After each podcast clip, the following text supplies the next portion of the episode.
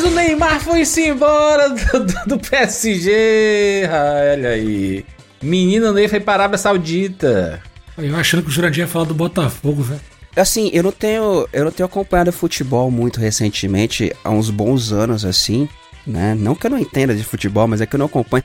Mas eu, eu tenho, eu tenho olhado um fenômeno recente, as pessoas estão indo assim para países da, da, do Oriente Médio. O que que tá acontecendo? Eu não tô entendendo Dinheiro, isso. né? Por quê? Decidiram- resolveram abrir a carteira. Ah, Follow the money. Vai onde tá o dinheiro, filho. Falaram que eles estão querendo melhorar a imagem do país, né? Em relação a. E viram que o futebol é uma via pra isso. Só que eu não sei Exatamente. se é muito não, viu? Assim, juro, antes de qualquer coisa, velho, antes de qualquer coisa. Neymar, beleza, apresentou lá, foi parar. O mundo do futebol, ô Rodrigo, tá de ponta cabeça. O Botafogo tá liderando o brasileiro, então tá uma loucura que você não entende nada, né? Juras, eu não consigo olhar pro Neymar com aquela camisa e não imaginar que ele tá indo pro jogo festivo, velho. A camisa é muito Caraca. feia, cara. Ai, a camisa é muito feia, velho. O, o, o Felipe, ele tá caladinho aí? Porque o Felipe, né? Já. Não, acredit, não acreditava vezes. no que o, um dos maiores jogadores de futebol de todos os tempos, chamado Cristiano Ronaldo, falou que ele, o futebol da Arábia Saudita ia ser um antes e depois dele. Não foi isso que ele falou. ele falou algo parecido com isso, né? Você inventou alguma coisa aí que ele falou agora. Ah, tá. é- entendi. É por causa do Cristiano Ronaldo, então. Ele não falou nada disso, na verdade. Nem lembro É porque quando ele foi né? pra lá, ele levou muita é, visibilidade, né, pro, pra, pra Arábia Saudita. E logo em seguida, o Benzema, né, um dos maiores jogadores da França, Hum, eu achei que era por outro motivo, desculpa. Não, é, ele, ele levou visibilidade pra Arábia Saudita. Ninguém sabia que era Arábia Saudita antes dele chegar lá. Ah, Bruno, você tá entendendo Ah, o que mas eu tô é um falando. do passo campeonato. maior, né? Ass- Quantos jogos tu assistiu do campeonato da Arábia Saudita? Ainda é zero. Eu? Continua Zero. zero. Continua zero. Com né? ele e sem ele, zero. Exato. Mas agora a Band comprou, a Band comprou os direitos de transmissão do campeonato. Se você me perguntar quantos jogos de futebol eu vi na Band nos últimos 10 anos, a resposta não vai ser tão distante de zero. É, vai ser um número maior que zero, mas o não Neto tão viu, né? distante, vai. Pum! Claro, vejo no YouTube. Mas eu vejo por meme. Só os Eu não- memes. Eu não, É, vejo só o programa os inteiro, compilados, não. não vejo o os programa, exato. Eu vi Pistola. melhores momentos aí desse, desse Champions League da, área, da Arábia aí que fizeram, que teve recentemente que o Cristiano Ronaldo ganhou, né? Inclusive o time Não é Champions levou- League da Arábia, não. É? Ah, um negócio desse.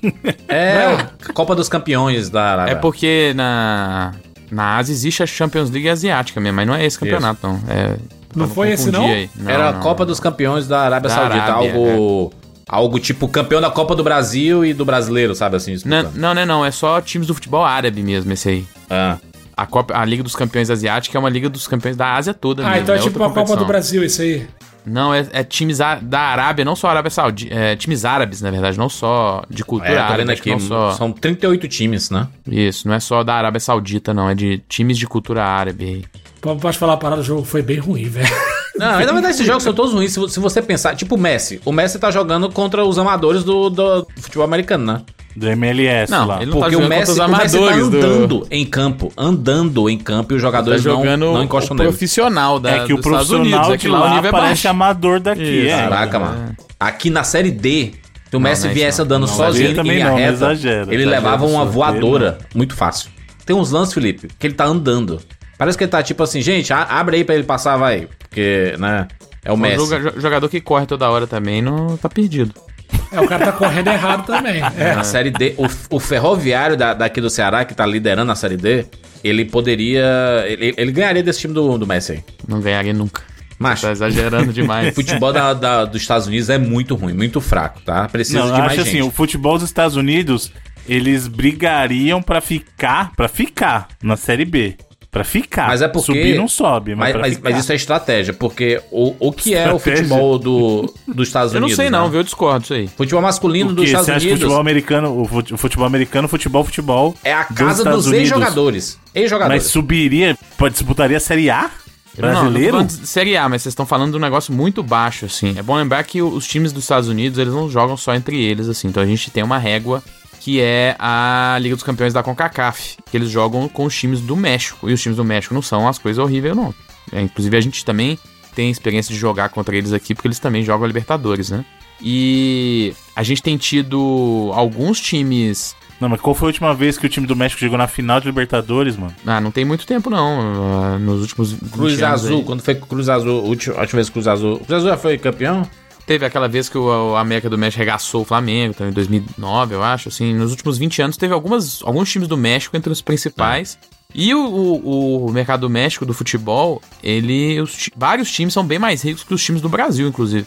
Vários times lá têm condição de pagar salários bem melhores que os salários que pagam aqui. Inclusive, tem vários jogadores europeus que têm ido pro México nos últimos anos. O Moisés do Fortaleza foi pro Cruz Azul, né? Ó, a É. última final que teve um time do, do México foi a de 2015 de Libertadores. É, tá vendo? Não é tão longe. Foi o Tigres. Mas porque eles né? também não estavam Tigres é participando, eles voltaram nessa edição, né? É, teve um tempo que eles ficaram longe mesmo. Mas, por exemplo, esses times dos Estados Unidos, eles têm feito finais e ganhado de times mexicanos nesse na Liga dos Campeões da CONCACAF. Eu não sei se teve algum título recente de algum time dos Estados Unidos. É, inclusive teve, 2022 teve um, acabei de ver aqui, ó, Seattle Sounders foi o campeão em cima do Pumas do México. É, então, assim, não é um nível tão lixo igual a gente... É um nível baixo, é um nível ruim, perto de futebol que a gente gosta de ver em outros países aí, principalmente é, campeonatos europeus e tal.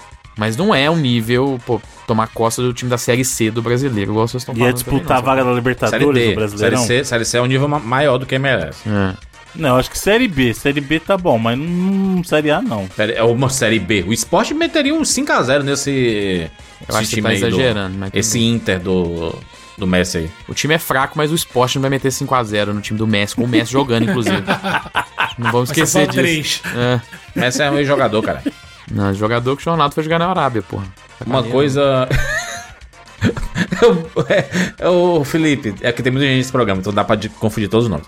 Se a gente for comparar, um foi para os Estados Unidos, outro para a Arábia Saudita. Não, horrível Eu os acho que dois. tá tudo a mesma coisa, caralho, sabe? Horrível. Mas o da Arábia, pra mim, é muito pior, assim, sei lá. Porque. É, em termos de visibilidade. É porque tu tá pior, contra, mano. mas aí esses, esses, os árabes estão comprando vários jogadores emblemáticos aí. O Benzema, por exemplo, está na Arábia E uma Saudita, coisa, né? nós estamos falando dos os árabes, são seis times da Arábia que estão comprando todos os jogadores, porque Isso. o, o país da Arábia Saudita comprou esses seis times e tá investindo dinheiro neles de forma separada, né? Só que tem 20, ti- 20 e tantos times na primeira divisão da, da Arábia, então, tipo assim, não é o, o país tá melhorando, é, são seis times que o país é dono, sabe? Assim, o resto do nível do, do, do campeonato não mudou, sacou? Os times vão continuar aquela mesma coisa. E não só time, os caras. Os caras estão jogando grana numa pá de segmentos, inclusive videogames aí. viu? É, também. né? Sim. Mas o Brasil, tirando os 13 lá, o clube dos 13, o que que tem, mano? Mais sete. Fechar os 20 da Eu não, quero, eu não quero nem falar. eu não quero nem entrar nesse assunto de da legalidade dessa 13? grana, tá? Mas o negócio é. É, o sem Neymar, falar cara. tudo isso, né? Que o país é extremamente envolvido em vários escândalos aí, inclusive. Exato. ter- a gente nunca pode esquecer de ter matado um jornalista recentemente, aí, poucos anos O atrás. Neymar deixou, Felipe, de ir pro Barcelona, caralho. Não é que ele deixou de ir. Será que ele deixou? Tem gente falando que, na verdade, não Não tinha outra- quiseram ele. É, mano. tem gente Não é falando por que não tinha outra do valor, saída pra ele. Porque, tipo assim, não tinha nenhum time no mundo que ia pagar o valor que o PSG Exatamente. queria. E o Mbappé não queria ele lá. E ele não pode baixar o, pre- o valor, né? Porque se, Ah. se- se o Neymar baixa o valor, ele se desvaloriza muito nesse sentido, né? O valor do salário, eu acho que ele até poderia, sim, mas é. A parada. Porque ele não foi de graça, né? Ele não rescindiu o contrato e foi jogar Foi na Arábia. 300 milhões, não foi? 320 milhões de euros, 1,7 bilhão de Não, reais. isso é o salário, Não, né? É, esse é o salário. Salário, a confundindo multa as foi coisas aí, 100 gente. milhões de, de, de euros. Acho que 90 milhões, Só da né? Arábia, que, que era que tinha capacidade. E ele tava numa sinuca de bica, essa é real, porque o Mbappé não queria jogar com ele. Aí o Mbappé foi- é, tinha sido afastado do PSG. E magicamente, depois do Neymar falar que não queria mais, né? Não iria ter mais ter continuidade no PSG. Mbappé voltou, aos treinos voltou a treinar. PSG. É. É daqui, ó. 90 milhões, viu, Esse Felipe? Mbappé, ele é, É 90. bem, bem frescurento também, mano. Jogador de futebol marmante com essas frescurinhas vai tomar banho também. hein? E fora que os números do Neymar no PSG não eram ruins, cara. Ele tinha números bons. Ele tinha muito gol, tinha muita assistência. Ele só tal, passou mas- quase 130 jogos sem jogar. É, isso é outro detalhe. que pode acontecer, inclusive, agora também, né? O Neymar é é sempre assim. No aniversário dele, machuca. Na- Carnaval, machuca. É, Aí ele vem pro de ano. Brasil se tratar. Pô, Aí se tratar aqui. do- Mas é foda, eu, eu fico triste com não só essa transferência do Neymar, mas várias outras, é porque, pô, vários jogadores que podiam estar jogando num nível muito alto aí.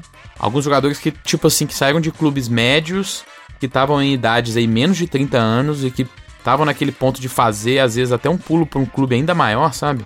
Teve jogadores tipo Rubem Neves, Milinkovic Savic, os caras muito bons, assim, de bola, que estavam em times médios, no caso em Wolverhampton e Lazio, por exemplo, e que foram especulados em vários clubes grandes nos últimos anos, para jogar campeonatos ainda maiores, jogar Premier League, jogar La Liga, às vezes, e...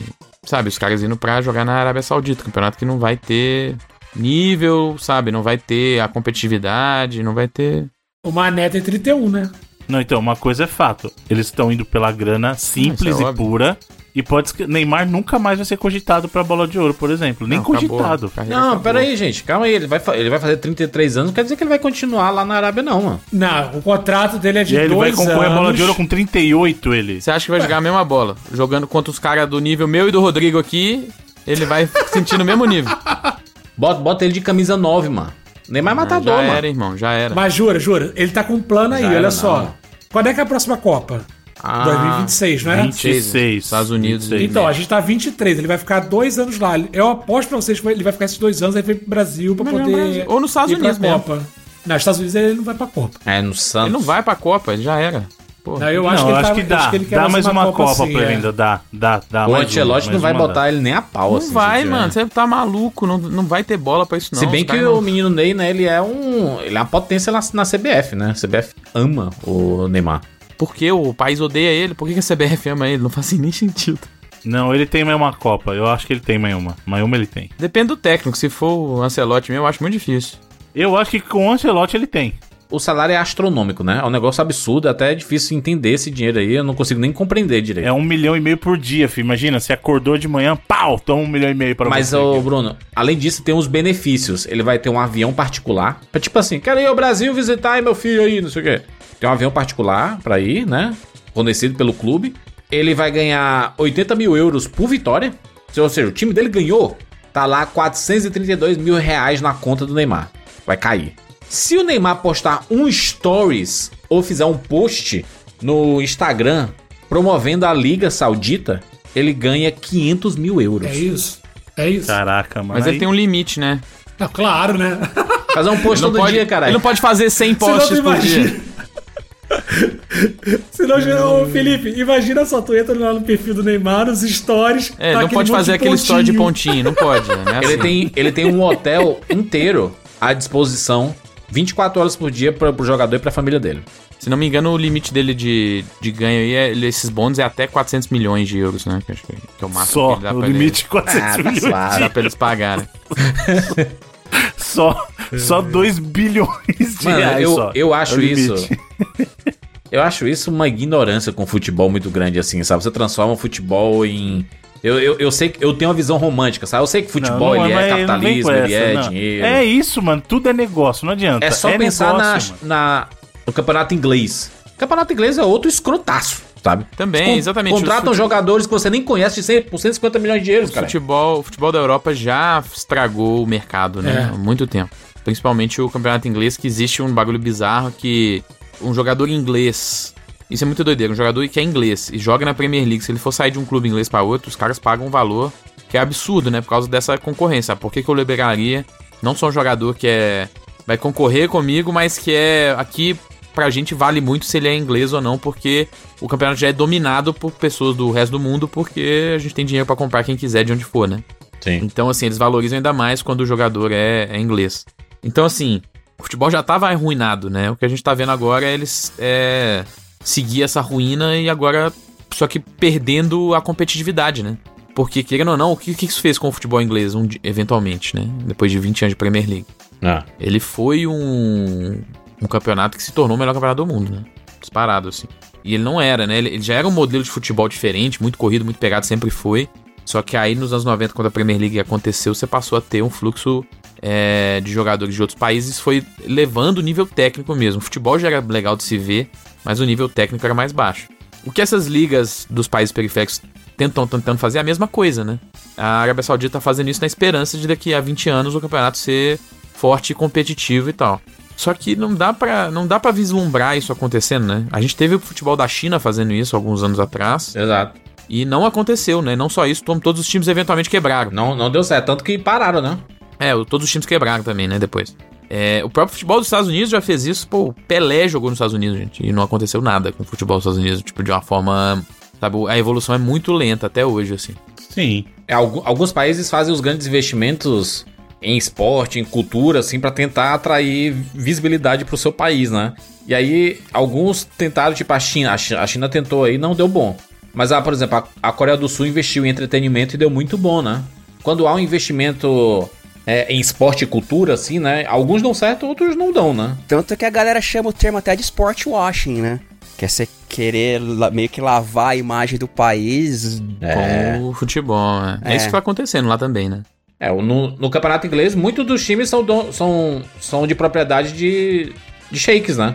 Não, essa última Copa do Mundo aí foi a parada mais imunda que teve, Sim. mas. O futebol já é imundo há muito mais tempo, né? A, a, a parada é isso, é que a gente tá. A tristeza é que a gente tá perdendo até essa ideia da competitividade, às vezes, assim. É até isso. Até aquela, talvez a Ah, única é, coisa o- que a gente tem. A única coisa que existe, por exemplo. né? É, a única coisa que existe no futebol, por exemplo, da Inglaterra hoje em dia é o valor do entretenimento, pelo menos, sacou? Porque esses valores poéticos do futebol já não existem há muito tempo. É, o, é Só um que agora, um até isso a gente tá não- perdendo, né? Porque. Ô, Felipe, um, um time que não disputa o título do campeonato inglês consegue comprar jogador de 100 milhões de euros. Sim, mas a, a parada é o seguinte: todo jogo da Premier League é um jogo divertido, sacou? Pode ser que no fim, no fim das contas o Manchester City ganhe a maioria dos, dos títulos, Né? apesar de que nos últimos anos tem sido mais disputado, né? Não, e outra, peraí, do jeito que vocês estão falando, parece que o futebol britânico não ganha nada. Só que se você for pegar as últimas Champions, cara, ano sim ou ano não, É, foi de na- time britânico, né? É, eles têm tido sempre presença. Eles só não ganham Copa do Mundo, né? É, porque aí não, não é. Não é basta Nunca voltou só... pra casa. Não adianta comprar todo adianta mundo, né? Tem comprar. que ter gente vão lá. ter que naturalizar todo Apesar, mundo. também. apesar que a, o, ti- o time da Inglaterra é muito bom, né? Mas é aquela parada que a gente falou algumas vezes quando a gente discutiu a Copa do Mundo. Só pode ganhar um, né? Então é complicado. Você tá querendo dizer que Copa do Mundo deveria ser igual aqueles esportes, evento esportivo pra criança, que todo mundo Não, ganha não. medalha, É todo porque- mundo... Tipo, não é porque ele não ganhou uma Copa do Mundo que é, os caras são péssimos, sacou? Nos E- últimos e não, seis e não tem mérito na gestão, assim. Da Premier da League. Champions? Não, Premier da League. Premier ou da Não, Champions? eu tô falando da Champions- Copa do Mundo. Tá- Da tô Premier League, eu tô, tô falando especificamente aqui, o- os últimos seis títulos, cinco foram do Manchester City. É, e um do Liverpool, né? E um do Liverpool. Cara, é muito roubado isso. Era, era pra ter tido, ano passado, o Arsenal deu uma entregada, né? O Arsenal liderou quase du- mais de 250 dias, eu acho, a Premier League e entregou nas últimas cinco rodadas, né? Eu não quero falar sobre isso, porque eu tenho medo. Mas é. Mas é, é, é não, é competitivo. Até você vê o- alguns jogos que o Manchester City perdeu e perdeu pontos ano passado, perdeu pontos pra, na verdade, pra maioria de times de baixo da tabela, assim, né? É, o City não perdeu ponto, ganhou dos, dos grandes, da maioria, ganhou do Arsenal as duas, ganhou do, do United as duas, ganhou do Liverpool, empatou com o Liverpool, na verdade, né? Não, empatou uma e ganhou uma do Liverpool. Só que perdeu ou empatou com times de baixo da tabela, Brentford, com Brighton, assim. Então, assim, é, é um futebol que ele é todo competitivo, todos os times são competitivos. E a parada é que o Manchester City está num nível tão alto que ele consegue perder quase nada. né? Mas ano passado você vê o Arsenal também foi um time que não perdeu quase nada, não foi só o City, né? Mas é. O que eu tava falando é basicamente isso. A, a ideia da- do, do valor esportivo, assim, da, pelo menos da- do entretenimento esportivo, ele, ele é muito mais baixo nesses outros mercados que estão gastando essa grana, né? Então até isso a gente tá perdendo, né? Porque antigamente a gente tinha, pô, vários times botando muita grana, só que aí o resultado era um campeonato que era legal de se ver qualquer partida, que é o caso da Premier League hoje. E é por isso que é o, é o campeonato mais disputado e é o campeonato que mais gera dinheiro, né, também, porque o mundo todo quer assistir. Ainda não é o reflexo dessa Liga da Arábia, né, por exemplo, da Arábia Saudita. Mas o, o- a esperança que eles têm nessa liga é que isso aconteça, né, que trazendo esse tipo de talento que eles possam subir o nível e eventualmente todo mundo querer ver o, o futebol deles, né, mas Caraca, eu tô vendo aqui, Felipe. Esse negócio do, do valor realmente. Do quanto ele ganha por post, incentivou o Neymar, viu? Já postou postou três vezes no, no, no feed sobre o assunto. ah, um milhão e meio de euros aí no bolso. Filho, se te pagasse 500 mil euros pra falar, você não ia falar? Oxi. Se me pagasse 10 conto, eu já falava É. feliz. O Jurandir vive ouvindo, vive criando confusão de graça em rede social, se pagasse Mano, ainda. Bruno, que vibe de ex-jogador. Tô no Instagram aqui do, do, do Neymar. Aí é assim, ele indo pra Arábia Saudita e a propaganda da Blaze do, do lado, sabe? O caraca, mano. Que rolê. Tá aleatório da hora, tá porra. da hora não tá do cenário aí. Do... Ele já deixou pouco claro como é que é as prioridades da vida dele aí, né? Daqui a pouco ele tá fazendo aqueles posts que tem links pra cá, pra... pra... Urubu do Pix. Exatamente. Mano, você realmente acha que ele tá ligando, velho? Um Vai postar a tabela do. Pix no, no, no Stories. Ele acordou é um milhão e meio, velho. O cara tá pouco se lixando. Eu, inclusive, se eu ganhasse um milhão e meio por dia, eu ia trabalhar um mês só e viver o resto de renda, mano. Vai tomar banho, não tem? Bruno, essa é a visão de quem é classe média. Que ganha uma, uma grana e quer viver de renda. O cara, quando é muito, tem Não muito é dinheiro, uma ele quer ganhar renda, mais. fio. mano. É um milhão e meio por dia. Se você trabalhar um mês, você ganhou quase 50 milhões de reais, filho. Bruno, ele respirou, ele ganhou um milhão. Sabe uma Então, respirada que a gente tá deu aqui, ó? Eu não preciso de tudo isso. Eu não preciso disso. Sim, eu também acho a concentração de renda inacreditável. Pra me distribuir pra todo mundo. Aqui, meu irmão, né? Porque são, so- somos camaradas, rapaz. Né? Pra me distribuir. Fazer igual aquela galera que falava da Mega Sena que era só dar um real pra todo mundo. Né? Como se fosse resolver alguma coisa, né? Dar um real pra todo mundo, né? É, Mas tá aí, né? Cara, O cara, ex-jogador, então? Cara, sei lá. Eu acredito, Neymar na Copa 2026, artilheiro da Copa. Aí você. Artilheiro eu não sei, mas que eu acredito que ele ainda muito. joga uma Copa, ele joga. Pensa bem as opções que a gente tem hoje pro ataque, assim, sabe? Mas imagina ele, ele lá e, e manda bem. Imagina. Claro que ele vai mandar bem, ele vai jogar ele na vai Arábia, mandar irmão. bem, mano. Sim, igual o Messi na não, mas na, na, na seleção, eu acho. Estados ele vai, mano. Mano, cê- sabe que vocês estão aí? Na primeira vez que convocar o Neymar pra seleção, ele começou a fazer gol, vocês, ei, voltou o Neymar. Vocês estão aí Ô, Felipe, agora. o Messi, mano, ele cobra falta, o goleiro nem pula, mano. Pra deixar a Ah, bola é, entrar. foi, foi É golaço. combinado isso tudo aí. mano. Isso foi mó golaço, mano. Vai fazer mil gols, mano. Vai fazer mil gols aí, né? Se continuar desse jeito aí, caralho. Galera deixando ele passar, mano. Parece esquema de, de aposta, caralho. Exato, então, eu queria falar, o Neymar agora no futebol Da Arábia. árabe, agora é hora de você reativar suas contas aí, fio. Pra apostar no Neymar. Pode que as odds vai estar baixo, não vai adiantar muito. Rapaz, ele vai ser convocado aí, vai. Ou, ou- Não, ou convocado acabou pra ele seleção? vai, mano. Acabou pra Vai. seleção? Acabou. Ele vai continuar sendo convocado, né? O Felipe tá falando que se o Ancelotti vier, não vai chamar ele porque vai botar o Vini. Vai botar ele e o Vini no ataque. Eu acho, eu acho que ele vai continuar sendo convocado, mas vai ter um momento que ele vai parar de ser convocado. Mano, acho. Vinícius Júnior, ele é. Nos próximos dois anos, próximos três anos. Essa Copa vai, ser no meio do ano. demais. É, meio do Vai, ano. filho, mas é o que eu tô falando, botar os. O a gente Ancelotti vai tá botar os dois no ataque, tá entendendo? Vários brasileiros de ataque voando aí na Europa, pô. Complicado. Por exemplo, quem que tá voando? É, vários. Jeito Vinícius que tá Júnior, falando. Rodrigo, Mas é de meio, Martinelli. né? O problema desses atacantes do Brasil na Europa é que não tem nenhum goleador, né? Ele Aquele joga muito que- de ala, né, mano? Esse É, cara. né? exatamente. Não, então, o Rodrigo mesmo, mano, você é louco. O Rodrigo tem Nunca. jogado de 9 às vezes, então. Mas aí vai botar o Neymar de 9? Pode ser também. Tô falando, não. O Neymar ele vai. Ele Neymar vai cansado de farra, imagina a farra que ele não vai arrumar nesse país, velho. um hotel só pra ele, cara. Pois é, cara. Eu fiquei, eu fiquei triste, desiludido. Caralho, mano. Doideira. Doideira é isso. Vambora. Eu sou o Júnior de Filho. Eu sou Felipe Mesquita. Eu sou Edu Alhai. Eu sou Rodrigo Cunha. E eu sou Bruno Carvalho. E esse é o 99 Vidas.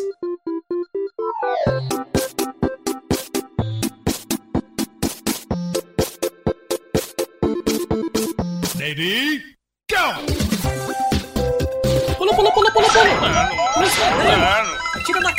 Atira na cabeça. Atira, atira, atira, atira. Atira, atira. Motora ele. Põe na... Tô com fome. Ah, já zerei esse trem. Mentira um pouco, rapaz. Gol, animal. Vai morrer. Ah, morreu. Relaxa. A gente tem 99 vidas.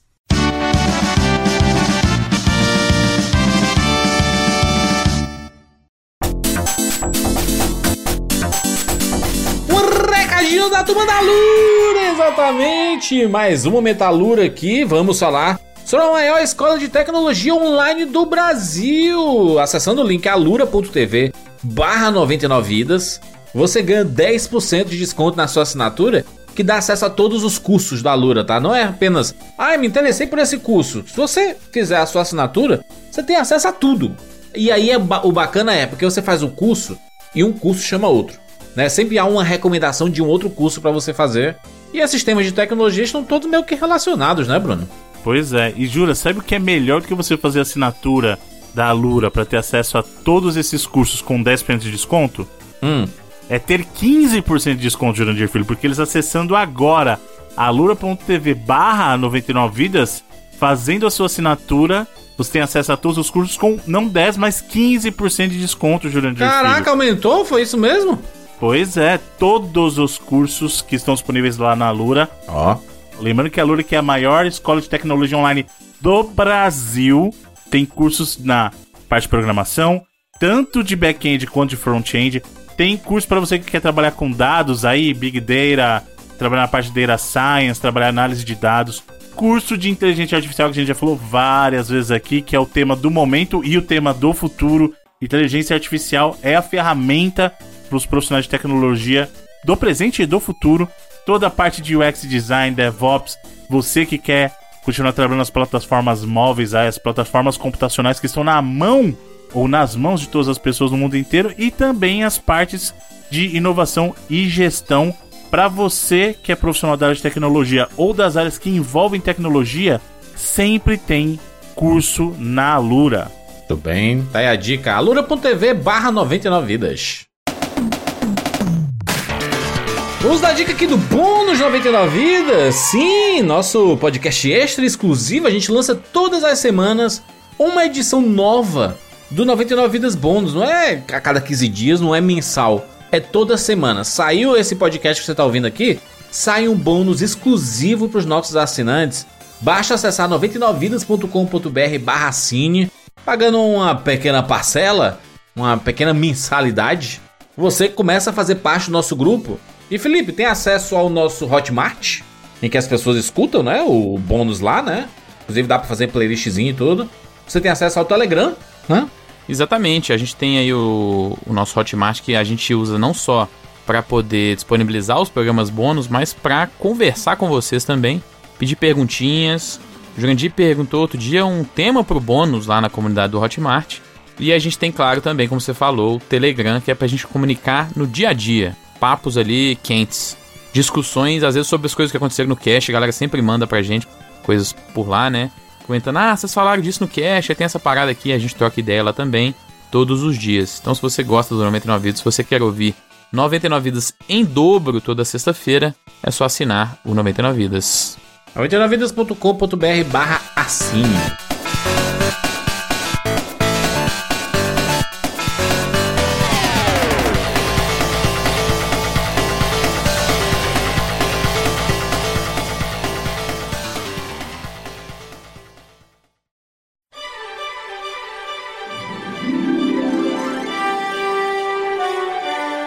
Meninos, estamos aqui juntos mais uma vez para mais uma edição do 99 Vidas. E dessa vez vamos aqui nostalgiar. Esse assunto já estava pingando no 99 Vidas diversas vezes, mas dessa vez decidimos voltar ao tema. Afinal, já falamos sobre emuladores aqui no 99 Vidas na edição de número 26, lá em fevereiro de 2012. 11 anos atrás. Caraca, faz tempo, hein? Ouvi no ponto de ônibus, me lembro até hoje. Esse podcast? Olha aí. Alguns podcasts ficam marcados assim, né? Você sabe onde é que você ouviu.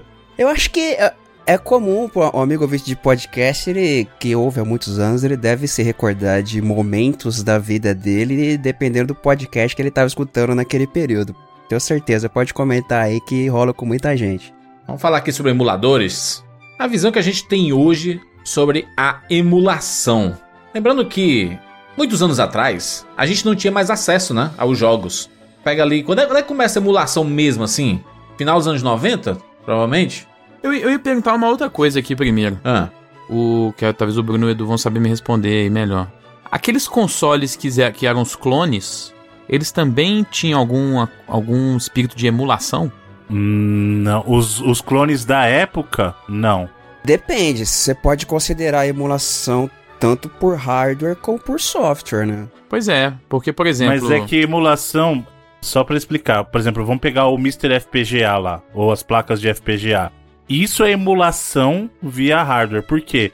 Ele não é um hardware que roda aquilo, ele está. Hum. É, você está montando conexões para ele tentar replicar o funcionamento. Isso seria emulação via hardware. É, mas se você for considerar que os caras que faziam os clones não usavam exatamente as mesmas peças que os Mas consoles aí que tá, mas usavam. você pode falar que um emulador, um computador tá emulando outro porque ele usa um chipset diferente? Não, né? Então eu, na minha opinião, é um pouco diferente, porque ele ainda usava um processador, ele ainda usava um transistor. é que virou senso comum que emulador é software, né? Não, existe emulação via hardware. Não, não, sim. Isso eu sei. É, eu tô falando especificamente que virou senso comum que é através de um software que você emula um videogame antigo. Pode jogar um jogo antigo. Você poder baixar um programa específico, e aí você baixa o jogo específico, e aí você faz o load e você consegue jogar esse jogo. Essa é a visão que as pessoas têm sobre a emulação, né? Uhum. Muito de software mesmo. Aliás, depois que pessoalmente eu fui saber assim desse, desse lance de como eles fariam pra rodar, mas o Bruno vai lembrar, na época até do quando os videogames de 16 bits estavam no mercado ainda, tinha um, um aparelhinho que você conectava no, no videogame, no, colocava o videogame e ele tinha uma entrada de cartucho chamava Super Magicom, se eu não me engano. E você botava o cartucho lá e ele copiava a ROM do cartucho para um disquete. Isso na época deu um problemaço, assim. Inclusive, o, Sim. na primeira E3, o, o Howard Lincoln lá, do, que era chairman da Nintendo da, da América na época, acho que ele ficou horas falando desse negócio, ah, porque é pirataria, porque não sei o quê. E essa, pra mim, depois que. com a internet, tudo que. Que eu fui pensar, pô, se pá foi a primeira contato, assim, que eu tive com algo parecido, de você copiar o, o cartucho pra uma outra mídia. Você lembra dessas paradas, Bruno? Lembro, lembro. Até porque a gente precisa, a gente precisa lembrar que nessa época, a maneira que eles. Hoje a gente consegue baixar pela internet as coisas, mas na época o que eles tinham era justamente um hardware que ele copiava o conteúdo da EPROMzinha dos cartuchos. Então você conectava. Esse era um dos muitos que tinham. Teve os primeiros modelos que copiavam para disquete, depois teve modelo que copiava para hard disk mesmo. Né? Então você conectava, ele tinha lá um, um conector e ele lia o conteúdo da EPROM, copiava para sua unidade de disco. E aí você tinha uma cópia que aí, é por isso que vem. A gente chama de arquivo de ROM. Por quê? Porque aquele arquivo era parte do conteúdo que tem. Você tem o. Todo jogo ele é instrução, ele é um conjunto de instruções gravadas na época, né? Num, num chip mesmo, num microchip, num processadorzinho ou numa EPROM que a gente chama. E aí você pega e copia esse conteúdo, então você tem o conteúdo do jogo ali. Você consegue replicar ele em qualquer lugar que esteja, aí sim emulando o comportamento do hardware. Porque o software sozinho não faz nada, a ROM sozinha não faz nada. Você precisa de um emulador que valha o conjunto de instruções para executar aquela, aquela, aquele conteúdo da ROM. Então, durante esse período inicial, era muito comum o pessoal construir hardware para poder retirar os jogos dos cartuchos, né? Eu sempre fiquei imaginando como, como era que acontecia isso, de você ter um- uma fita de Super Nintendo e como é que você transformava ele em um, em um arquivo só de leitura, assim, né? No caso, a, a própria memória ROM, né? Todo, ah, isso é importante. Todo jogo de videogame, ele é um arquivo só de leitura, tá? O jogo Sim, porque ele não pode ser é. modificado, né? Ele não pode ser, não pode ser modificado. Ah, você fala assim, ah, mas eu fiz um patch. O patch, ele tá complementando aquele código. Ou você substitui o jogo inteiro, ou o patch vai complementando o código.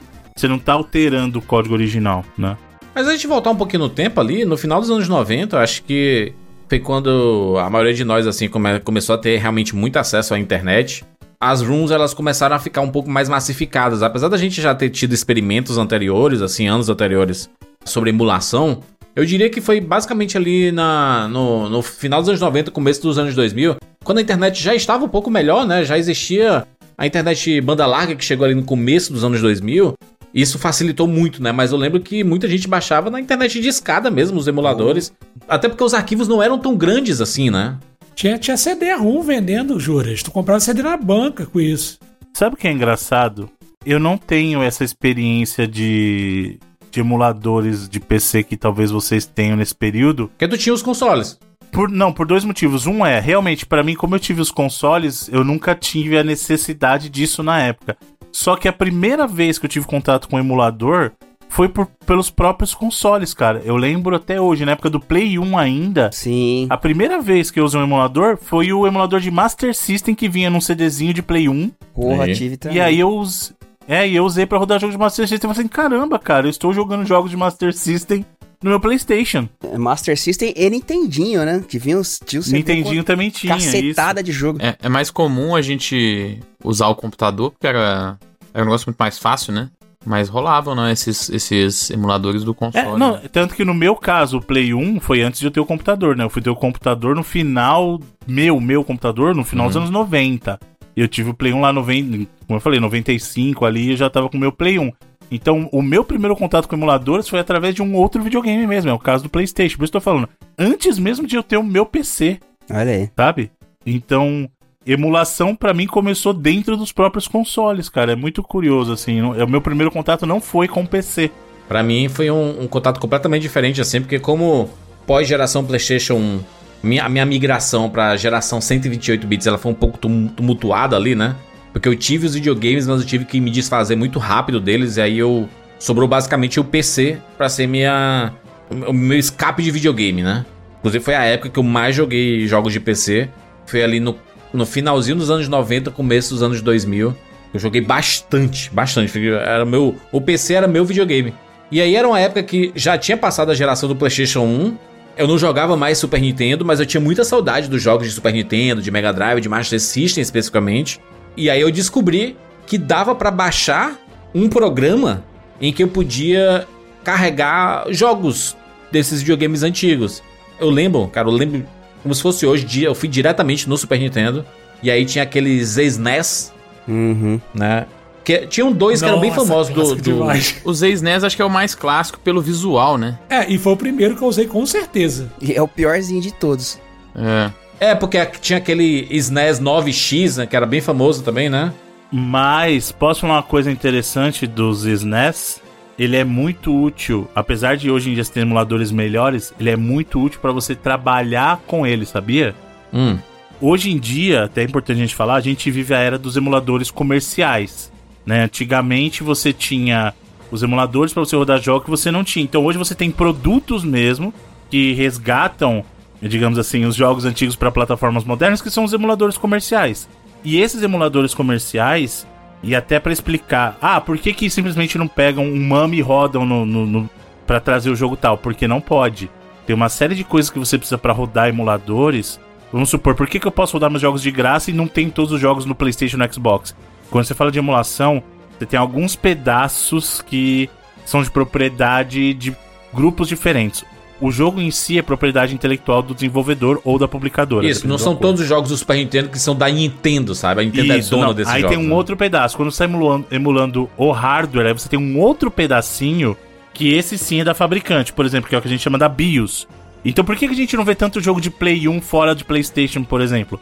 Por causa desse, desse uso da BIOS. A BIOS é uma parte protegida do código que vai no hardware, tá? Ele é software que vai dentro do hardware. E, e essa parte você não pode usar. É que normalmente os, os desenvolvedores de emulador não disponibilizam, né? Principalmente Exatamente. na geração pós-PlayStation, que os emuladores passaram a usar a BIOS do console.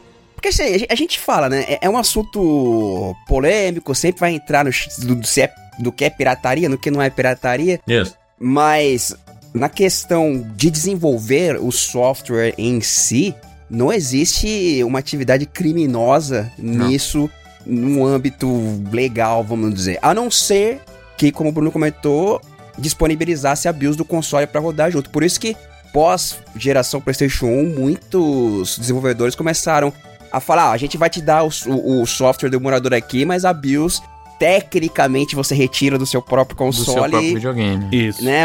Ou se vira aí pra achar, né? Tipo, lavamos nossas mãos. Eles nem falaram se se vira pra achar, é só isso, né? E aí é, que sub- as pessoas... é, é o que se subentendia, né? Por isso que eu tô explicando da questão da emulação comercial, porque é- isso não existe na emulação comercial. É. Você não pode vender o emulador e falar assim, ah, então você vai atrás da sua BIOS. E aí vem o outro lado de quando você disponibilizar algo comercialmente, que é você precisa construir a tua BIOS. Tá entendendo? Você, pra emular um jogo de PlayStation comercialmente, você não vai poder usar BIOS do PlayStation. Ah, mas eu tenho meu PlayStation, só que você vai vender o produto, aí é uso comercial, já não é mais uso seu. O Bruno tá falando isso porque hoje em dia a gente tem várias empresas de videogame, estúdios de videogame, que especializam em relançamentos de clássicos, né? Uhum. E muitas vezes eles precisam criar emulações daqueles Tectoy. antigos. Não. Não, não, Não é um Tectoy não. Não. A gente, recentemente a gente falou até lá da Stri- é, Stricted Limited Games, né? Que eles tiveram um eventinho bem Também legal tem. recentemente, até trazendo jogos do próprio PlayStation. Eles estão com uma engine deles agora que é pra emular. Não, é a Limited, é a Limited Run. Limited Run. LRG. É, isso. É LRG. É, a, a Limited Run, que eles estão com a, uma engine deles agora que tá trazendo emulação de PlayStation, eles vão relançar uma parte de Uhum. jogos aí licenciados nor- normal e tal. Exatamente. Ou seja, é o, é, o, é o que a gente chama do, da emulação comercial. Eles trazem esses jogos, licenciam os jogos para explorar comercialmente e lançam um emulador que contém uma bio própria desenvolvida pelas equipes para poder rodar esses jogos em consoles modernos. Isso. A gente tem várias dessas empresas que, que criam essas emulações, né? E aí, pra... Exatamente. e aí, hoje em dia, você tem algumas que são famosas porque criaram basicamente engines próprias que são bem robustas para rodar essas emulações dessa forma legal, como disse o Bruno, dentro das diretrizes das empresas sem estar tá infringindo nenhum é, copyright aí. É, o próprio caso da Carbon Engine, que é da LRG hoje Exato, em dia. e a da Digital Eclipse, lá não lembro exatamente. Acho que é Eclipse Engine mesmo que chama, né? Mas é mais uma, uma coisa que aconteceu por causa muito da transformação que a internet trouxe, né, pro, pro mundo inteiro, assim. É, se você pensar que os emuladores no começo, a, a turma não sabia nem, nem entendia direito o que é que estava acontecendo e as leis de direitos autorais eram muito defasadas nesse sentido, né? Emulação por si só, a emulação é crime? Não, não é crime. Segundo a legislação, você, como consumidor, tem direito de deter uma cópia digital de segurança de qualquer arquivo que você tiver adquirido. Essa é a parte que é equivalente a ROM. É o arquivo que você vai rodar. Então você, como consumidor, tem direito de manter um arquivo de backup dos, de qualquer produto que você tenha. Esse é um primeiro ponto. Isso quer dizer que você vai ter? Não. Que você tem o original? Qual que é o segundo ponto? Você não é obrigado a rodar isso no, no hardware original. Então, o emulador em si, não existe crime nenhum na existência do emulador em Do si, software, né? desde que ele não use nenhum componente que tenha proteção intelectual. Por exemplo, o caso da BIOS. Eles não podem, você não pode, não pode usar a BIOS de outra pessoa, mas na teoria você pode ter um backup da BIOS do seu próprio PlayStation, por exemplo. Hum. Vários desses emuladores que a gente tem aí são freeware, né? Então eles não são nem produtos comerciais, então eles não estariam nem infringindo, por exemplo, a- algum- algumas outras leis de copyright que estariam ligadas à monetização desse, dessas estruturas, né? Então a gente tem. A gente tinha, pelo menos durante muito tempo, essa ideia. A maioria desses emuladores eram freeware. Hoje em dia a gente tem emuladores que são pagos, né? Então, é- é uma doideira, porque hoje muita gente desenvolve emulador usando plataforma de crowdfunding, né? E a Isso, maioria dos emuladores que estão dando certo aí de consoles mais recentes tem um Patreon por trás. Como isso entra na questão legal, não sei. Eu sei que eles estão aí firme e forte. Tipo, Só precisa lembrar que o fato de um emulador existir num console não quer dizer também que ele tenha sido construído de maneira legal. A gente tem um exemplo do próprio Xbox, que teve aquele. o TLA Navigator lá, que era um jeito que eles encontraram de rodar emulador de tudo quanto é plataforma. E a, a Microsoft caiu em cima recentemente. aí, Exatamente, baniu depois. Por quê? Demorou um tempinho, né? até. Demorou até demais. Demorou, demorou, né? E aí, nesse caso, era, emu- era emulação ilegal, porque ali eles estavam distribuindo, inclusive, o conteúdo, né? Ali Isso, nessa é. plataforma eles distribuíam o próprio conteúdo do jogo mesmo. Sim. E aí sim, essa plataforma era ilegal. E aí existia num console e foi banido depois, mas levou um bom tempo aí. Anos até, diria. Agora, você tem alternativas, por exemplo, como o recente que foi anunciado lá, o Endstream, que é uma plataforma de streaming que licencia os jogos e aí ele faz, você pode usar nos consoles através do uso da plataforma. Você assina um, você assina um valor de serviço lá e, e utiliza, por exemplo, esse serviço de streaming de jogos clássicos. Pena que não tem aqui ainda, né? Mas É, não no, tem no, mais. no, no Xbox. Mas vai, vai chegar. Mas, vai mas chegar. i- isso tudo que vocês estão falando, assim, são alternativas que foram criadas e soluções que foram criadas posteriormente. E isso se aplica tanto para jogos quanto para filmes, o na- nascimento dos streamings, o nascimento do, do é, iTunes, que você comprava as músicas. Isso foi tudo reflexo do acesso que as pessoas tiveram a, a esses conteúdos de forma ilegal, através dos programas, né? Os torrents, os. Lembra do Casar, do Morpheus, do Rapid Share, que tinha dividido em 500 partes, que o pessoal espalhava por aí a turma baixava na internet. E aí descobriram uma forma, como é que a gente pode capitalizar isso? E aí foram criadas todas essas soluções aí pra para tentar diminuir um pouco desse rombo que a pirataria trouxe. Muita gente desistiu de baixar filme por causa de streaming. Exatamente, mas não é porque ah, eu vou fazer vocês pararem de, de consumir conteúdo de graça, é porque a facilidade supera, digamos assim, a sua consciência monetária. O que, que eu quero dizer? A preguiça move o progresso, é o que você quer dizer. Exatamente, é bem isso. É assim, esses programas existem, mas por causa deles a, a pirataria não deixou de existir, ela continua existindo. A diferença é que eles estão oferecendo maneiras legais pagas. Cômodas, né? Exato, exato. Então, assim, você tá pagando. Não, não, não é porque, ah, eu quero ter minha consciência plena e tranquila quando estiver jogando o jogo. Você tá pagando porque é mais cômodo. O que eu falei foi a visão de mercado, né? O mercado entendeu que eles tinham que lançar um produto que fosse que fizesse sentido, né? Então, não, não, mas a visão do mercado ela vem em duas premissas. A primeira premissa é o seguinte: o mercado de videogame por si só é muito ruim na questão de preservação. Sim, e essa é uma, exato. é uma coisa muito positiva do lado da emulação. A emulação tá salvando muito do- da história dos videogames porque o próprio mercado não sabe se preservar. A indústria, né, não sabe se preservar. Esse é o primeiro ponto. E aí a gente veio numa onda retrô, que não é só dos videogames, é a onda retrô que a gente tá vivendo no cinema, a gente já falou isso Não. na literatura, na cultura pop em geral.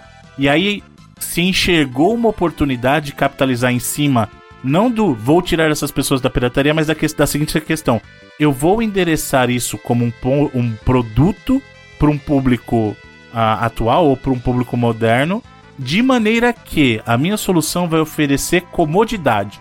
O cara poderia piratear se ele quisesse, só que ele pode simplesmente pagar um valor que ele pode ou não achar justo e acessar esse programa de maneira mais direta.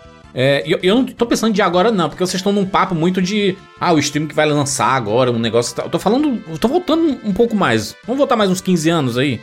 Era uma época completamente diferente do acesso às coisas, do pensamento, do que a internet proporcionava pras pessoas. E aí o que eu tô falando especificamente de música. O que, o que era comum a gente quando já tinha acesso à internet? Baixar MP3, baixar os álbuns. Eu, eu acho que nem se- a gente nem sentia o peso de dizer assim, cara, isso é ilegal, não pode fazer isso. Porque tava lá. Até essas indústrias começaram a lembrar a gente dessa parada, né? Exatamente. Começaram a fazer Exato. campanhas. Exatamente. Te falar que 15 anos é até pouco, viu? Bota 20, 20 anos, né? É, 20 anos, Mas né? pra mim. Hã? É. Como eu te falei, é, é, a primeira vez que eu peguei o emulador não tinha nem internet, cara. Eu lembro de ir pra casa do amigo meu e a gente ficar Hã? jogando, cara. Porque Comprar porque eu CD com- Pegava no disquete ou É. no CD o emulador. Então, a- o lance que a gente tinha com emulação, até que o, o Jurandir comentou, não só pra mim, pelo menos foi uma experiência muito mágica até na época, de você não só poder jogar jogos que você gostava e tal, da época do da Super Nintendo, Mega Drive, mas também ter acesso a jogos que a gente simplesmente não tinha. Não, não tinha, não tinha, não teve condição de comprar, né? Não é, eu jogou. não tinha né? na locadora do bairro, Pra mim a experiência meio que era só essa, na real. Não tinha muito a, a parte da nostalgia. Eu conheci, por exemplo, Pokémon no emulador. Eu sempre vi as pessoas falarem, e eu tinha assistido o anime, né? E aí eu, muita gente falava assim, caraca, mas é o jogo é massa, não sei o quê. Eu só vim conhecer Pokémon no emulador, porque eu não tive Game Boy, não tinha como ter acesso a essa parada, entendeu? É, eu, vi, eu vim jogar um jogo de Pokémon no 64. E nem era o Pokémon que todo mundo falava, né? Que era o RPGzinho e tudo. É o Stadium você jogou. Era, o- era outra parada, sabe? Então, o- a emulação no começo ali, ela me, me proporcionou coisas maravilhosas, principalmente o resgate histórico, né? Porque como, como eu comecei a usar emuladores no, no começo dos anos 2000, eu, né, basicamente voltei no tempo podendo jogar novamente Master System, jogar novamente o Mega Drive, novamente jogar o Super Nintendo, que nem tava tão longe assim o Super Nintendo é, de mim. Tinha uns 4, 5 anos, sei lá, que eu não jogava mais Super Nintendo. Mas, cara, né, como fez parte da minha adolescência, poder jogar esses jogos, isso trouxe uma- um, um, um frisson de, de saudade de. Nossa, como é bom jogar videogame. E aí o- o- os emuladores eles começam. Eles traziam alguns recursos que não tinha nos videogames. Tipo save state. Quantas vezes a gente não rejogou e diversos abusava. jogos Quantas um vezes? milhão de vezes? Todas porque a gente simplesmente dava game over e tinha que voltar pro começo do jogo, sabe? Juras, época pré-YouTube, tinha jogo que eu tinha salvo antes do final e quando eu tava afim de ver o final de novo, eu ia lá, Uhum. lodeava aquilo ali O e zerava state, de né? novo. Exato. É. E fechava de novo. Pô, a, a série Shining Force eu só conheci por causa de emulador. Eu não tinha acesso. É. Aí do nada um amigo meu falou do jogo, a gente tinha o mesmo CD, né? Como eu falei. Eu fui jogar e amei, cara. É, porque- é porque também o Rodrigo falou daí da, do, do CD, porque é, era costume você pegar esses emuladores e já vinham a cacetada de jogos, né? De várias ROMs. Ah, Ah, é, você você se surpreendia, tipo, ah, baixa aqui o emulador do, do, do Super Nintendo e tem 200 jogos. Aí você, caraca, mano. Não sei que jogo em português. É? E, tipo assim, muitas vezes todas as versões, né? Porque a gente ainda tinha as diferenças de versão é, NSTC e versão PAL, né? Que é a versão do, da Europa e tal. E aí você tinha, às vezes, todas. E as versões japonesas, você tinha todas as versões ali. Pô, a gente, a gente mencionou os ex-NES aí, que era muito da hora usar ele, porque a interface dele era um negócio muito diferente, né? Sim. Aquele negócio coloridão, parecia que você tava fazendo. Era, um- era um hack- tava Sentindo, hackeando, né? sentindo um hack, aí você abria É. a, a, a- a pasta lá do- dos jogos lá, e tinha aquela, aquela listona, né, dos jogos, que era, ele era todo roxo, né, e aí tinha aquela listona Sim. dos jogos que era preto e verde, parece um bagulho até pique Matrix, assim, sabe? Carona de anos 90, foda, né? O, Muito, e nunca mudou, ele é assim até, É, o- é, que- tipo assim, é até porque porque... o desenvolvimento dele mesmo parou, acho que no meio dos anos 90, oficial. É, né? no, fim- no começo dos anos É, 2000, não um tem mais assim. suporte oficial dele. Mas por que que eu falei que tem muita gente que usa ainda hoje? Até pra eu complementar o que eu tava falando. Ele tem algumas funcionalidades que são muito úteis quando você tá tentando reconstruir certos jogos. Por exemplo, você consegue desabilitar Camada. certas camadas de, de vídeo dele. Então você consegue ver, ah, isso aqui tá rodando nessa camada, então eu preciso fazer uma programação pra endereçar isso aqui. Entendeu? Ele é muito útil como ferramenta mesmo Não. pra quem quer aprender e trabalhar com emulação também. Hum. Camada de background, né? Ele, se- você. A gente falou semana passada até da, da questão de parallax e tal. No Uhum. ZSNES tem esse lance. Né? Você- Eu acho que e outros também tem, mas eu lembro que nele era uma parada bem comum. De você desabilitar, por exemplo, pega o Donkey Kong Country lá e tira o chão da parada. Aí você vai ficar tipo as árvores e o fundo lá, assim. É. Aí você Isso. consegue meio que ter uma ideia de desenvolvimento do jogo. É mó legal, mó Isso. barato. E o concorrente dele principal, que era o SNES of X, ele era muito bom também, mas visualmente ele não tinha muita graça, né? né? Ele era uma Ele janela é mais normal. simples, né? É. Ele era uma janela, whatever. O SNES of X, ele, é que o lance dele é que ele começou a ser um lance mais próximo do hardware normal. Por exemplo, o Z-SNES ele não consegue emular chip, né? Você meter lá É, tinha Star alguns Fox, jogos que ficavam com problema, é verdade. É o é. Mega Man. ele não- Aí depois tem um outro, que é o, o Base NES, que depois virou o Rigan. Que esse é, é até. Puta, é- é- eu sempre fico triste pra caceta, porque eu lembro da história do desenvolvedor lá, que, cara, uma das coisas que mais me deixa zoada na internet, que é o, o, o Nier, né? O, o BU e tal. E esse é o mais próximo que tem em questão de, de fidelidade, né? Com relação a qualquer emulador de Super Nintendo, assim, né? É, eu nu- nunca usei não esse Rigan, não. É, eu usava só aqueles mais comuns mesmo naquela época, cara. Eu nunca fui assim. Usava os, os SNES e o SNES 9X quando o jogo não rodava nos SNES. E dificilmente mexia alguma configuração, ia como tava. Exatamente. Pra, pra mim, a maior dificuldade inicial, Rodrigo, porque eu lembro que quando eu instalei o- os SNES, e foi ali no começo dos anos 2000, esses dois emuladores, né, eles se popularizaram ali 97, 98, né, 99 ali, é, mas no começo dos anos 2000 foi que eu que eu realmente baixei, e aí eu fui jogar, um dos primeiros jogos foi Mega Man X, e aí, cara, jogar Mega Man X no teclado era uma dificuldade, É, meu tu tinha que passar por toda uma curva de aprendizado de novo. Eu já Dá, me né? senti hacker demais de estar rodando o Mega Man no meu Exato. computador, cara. Assim, só o fato de ser um emulador já era uma gambiarra do cacete, cara. Então o teclado era só mais um detalhe, cara. É. Cara, era mais fácil tu fazer o emulador funcionar do que um controle no PC naquela época. Não, muito mais impossível, né? Mas muito mais mesmo. Caramba. Apesar que é até tinha na época, não sei se vocês lembram, alguns controles pra PC que você conectava na porta paralela tal. Lembra? Tinha serial também, né? Tipo, É, Não, então, serial era o normal. O serial era normal porque a porta serial já vinha. Mas tinha uns que justamente quando dava problemas, você tinha que conectar na porta paralela, eu cara. tinha um que era. Eu acho que eram.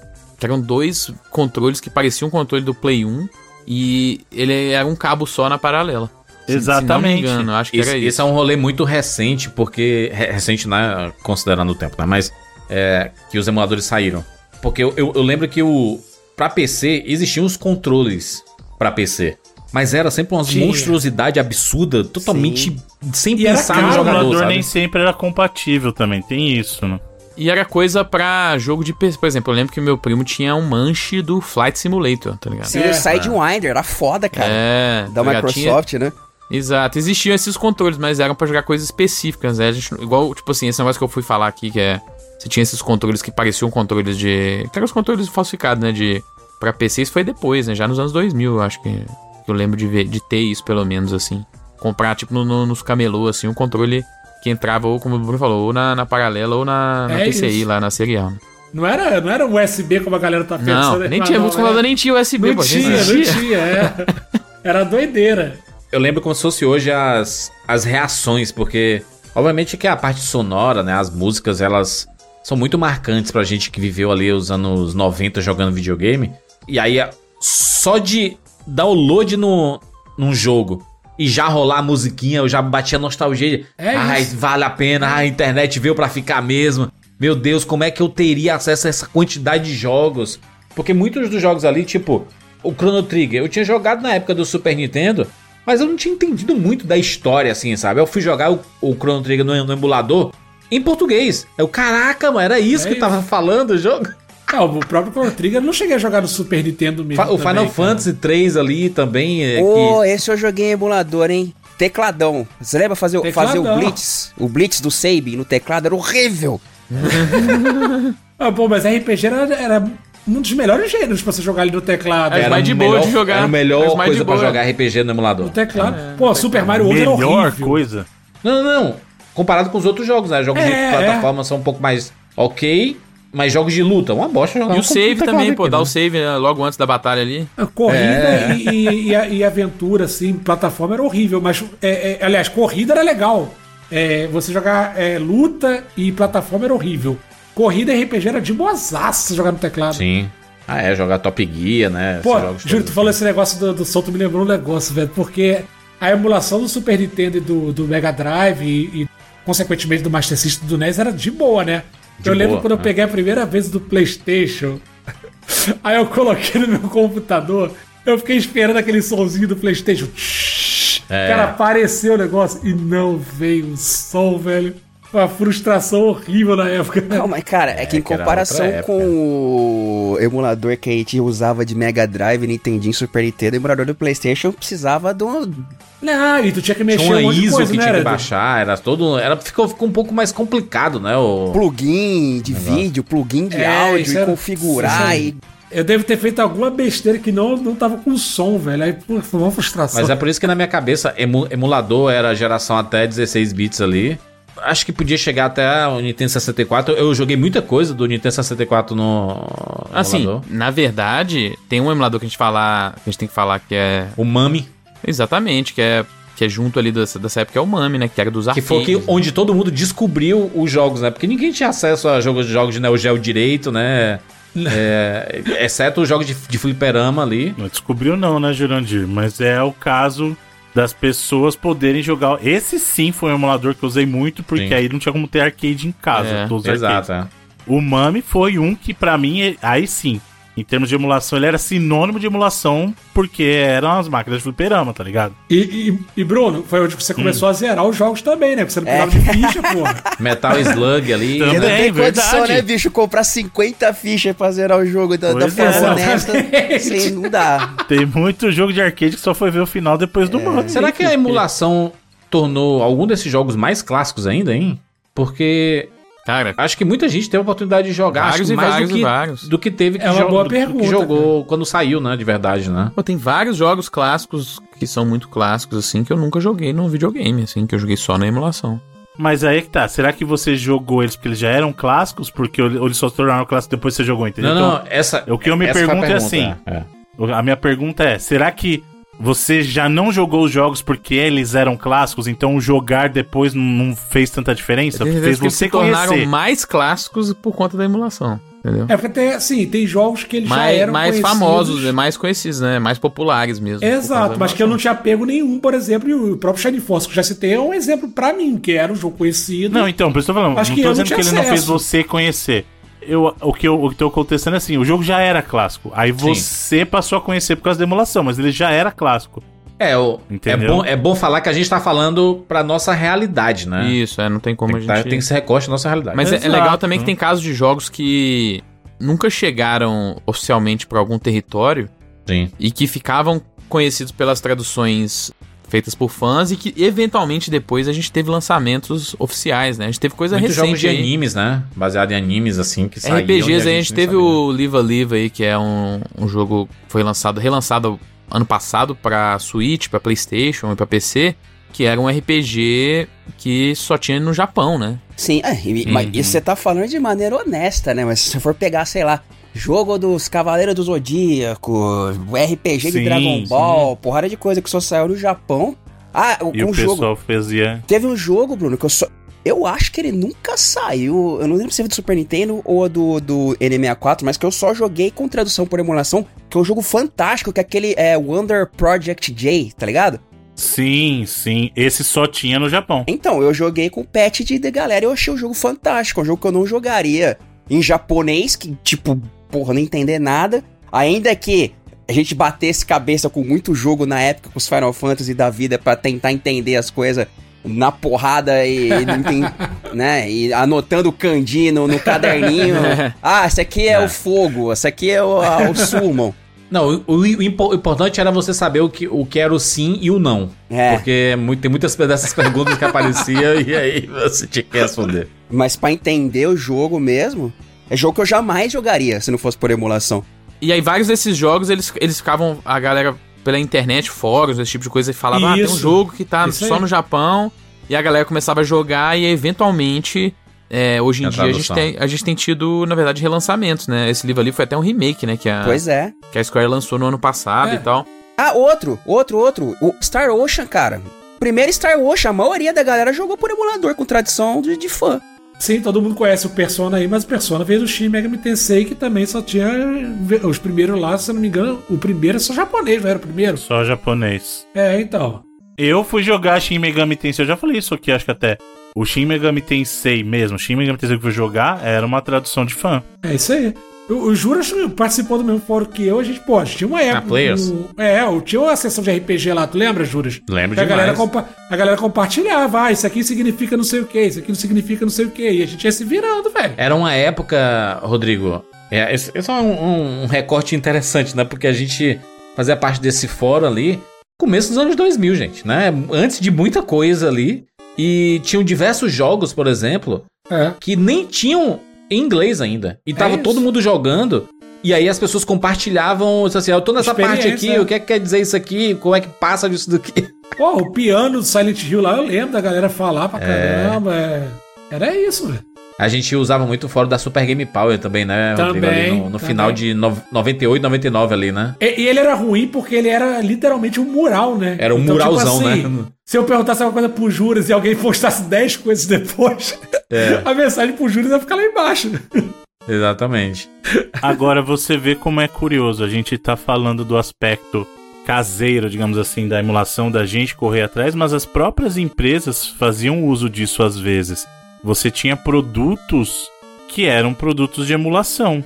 Tipo, Pouca gente sabe, mas lá no GameCube, quando você rodava o seu jogo do seu Game Boy, você rodava parte com o hardware do Game Boy Player, mas parte ali era uma emulação, porque ele não tinha o hardware completo ali. Ah, o Virtual Console mesmo, né? O puta do emuladorzão da O Nintendo. próprio Virtual Console é um produto de emulação, inclusive de emulação na caruda mesmo. Porque eu não sei se vocês lembram, isso é- saiu até um período foi meio até polêmico. Eles estavam usando ROM baixada da internet, porque a- lembra que eu falei que a, a indústria é péssima em se preservar. Sim. E aí esse é o lado bom ah, da, digamos assim, da parte da emulação, porque ela tem muito jogo hoje em dia, gente, não se enganem, tá? De empresa grande que só existe graças a alguém ter feito uma cópia de uma ROM. Senão os jogos não existiriam. O Silent exatamente. Hill. Não Ô, existiriam. Bruno, o Silent Hill 2 e 3 aí, o remake, não é disso também, cara? Eles não tinham código fonte, um negócio Não, desse. não, o que deu treta foi o Ninja Gaiden. O Final Fantasy VIII deu treta. E, cara, eu tenho quase certeza que o Silent Hill também, porque tem até a questão da neblina que não, não tem, no, no- não tinha direito, eles tiveram que ajeitar. Você fala qu- quando eles fizeram a versão HD lá? Isso, do PS3 do 360. E até outros consoles, cara. Por exemplo, no caso do Dreamcast, que a gente vê, por exemplo, muito jogo lá de Neo Geo. Aquilo era um emulador de Neo Geo rodando no Dreamcast jogos de Neo Geo, cara. mas eu concordo muito com o Bruno nisso, que o, a emulação, ela é, de certo ponto, uma forma de você preservar a história dos videogames, porque é, você vê assim, esses serviços novos que estão sendo lançados aí para você ter acesso a jogos antigos. São alguns jogos, né? Alguns jogos, tem muito jogo Sim. de catálogo, de jogos de 8 bits, 16 bits, que nunca mais saíram em lugar nenhum. que você não tem acesso, gente. Cara, a gente, a gente falou. Exato. A gente falou no, esses no Reloading dias. recentemente. É, a gente teve um estudo da Video Game History Foundation, que é uma instituição que exatamente trabalha para preservar os jogos. Dedicada a isso. Exatamente. E eles falaram que 87% dos videogames clássicos, ou seja, para eles clássicos a denomina- denominação lá eram jogos lançados antes de 2010. 87 do- dos games clássicos que foram lançados nos Estados Unidos não estavam disponíveis para acesso em nenhuma plataforma moderna. É, legalmente, oficial. no caso, né? Mercadologicamente. Se você quiser, ah, vou pagar pra quer jogar, sei lá, Commodore Exatamente. 64. Então, assim, basicamente, 9 a cada, quase 9 a cada 10 jogos clássicos lançados antes, de 2010 nos Estados Unidos não estavam disponíveis para ser acessados de forma oficial, né? Então, assim, a indústria mesmo não faz a, a preservação da forma que a gente espera, né? Então, a, essas, essas instituições e, querendo ou não, por conta da- do- dos meios de emulação, a gente tem essa uma preservação feita de outras formas. Uhum. É complicadíssimo a gente comentar sobre isso na questão da indústria não saber, ou não conseguir, ou não querer se preservar, né? Porque a questão da troca de mídia é uma parada muito complicada. Teve até um exemplo que eu usei esses dias com a rapaziada aí sobre você você passar um filme, sei lá, de um rolo e depois pra um VHS, depois pra um DVD e tal. Foi uma, é uma coisa meio orgânica até. A própria questão da música foi uma parada meio orgânica, assim, né? Mas, por exemplo, pra você jogar de forma que aquilo foi originalmente concebido, sei lá, o Super Mario World, você vai ter que ter um cartucho e um Super Nintendo.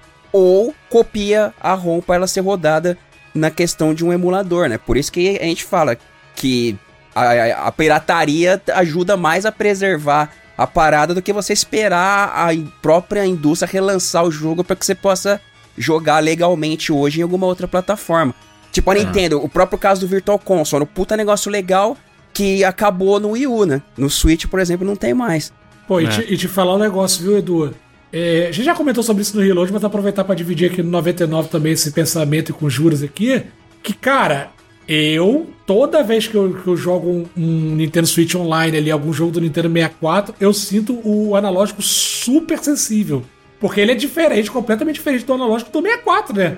Então você Sim. jogar um, um, um Mario, um Zelda ali no, no Virtual Console é, É muito é diferente. muito diferente. Esse é um problemaço, principalmente com lançamentos recentes até. Se você pega, por exemplo, a Collection do Mega Man lá, que foi relançada legalmente pela Capcom, é muito bonita, tem todos os jogos e tal, tem painel, conta história, E, tem é- e é um museu. trabalhos de emulação comercial da Eclipse. De É, que é legal, mas cara, Uhum. a jogabilidade, o input lag, se você tá acostumado com a versão do console, é difícil de reacostumar, bicho, porque é um input lag violento aí. E tem versões que são piores ainda. Você pega o Metal Slug, que tem, por exemplo, na, na PlayStation Store, que é uma emulação da emulação, tecnicamente, porque é a versão do É. PlayStation 2 rodando no PlayStation 4. E se você estiver jogando no PlayStation 5, tá rodando no PlayStation 5 também. E, e, cara, o input lag é tipo um, quase um segundo, assim. É um negócio que é irritante, sabe? E aí são, ah, são dois pontos importantes, né? Essa questão da preservação vai além do jogo em si. O problema da indústria é que simplesmente eles não tinham visão de longo prazo na época. Eu falei assim, ah, mano, é, Você não vai lembra que a gente guardar código fonte, né, Bruno? Vai guardar. Ninguém guarda código É, fonte, mano. Os Eles, caras eles não tinham, Bruno, ideia da.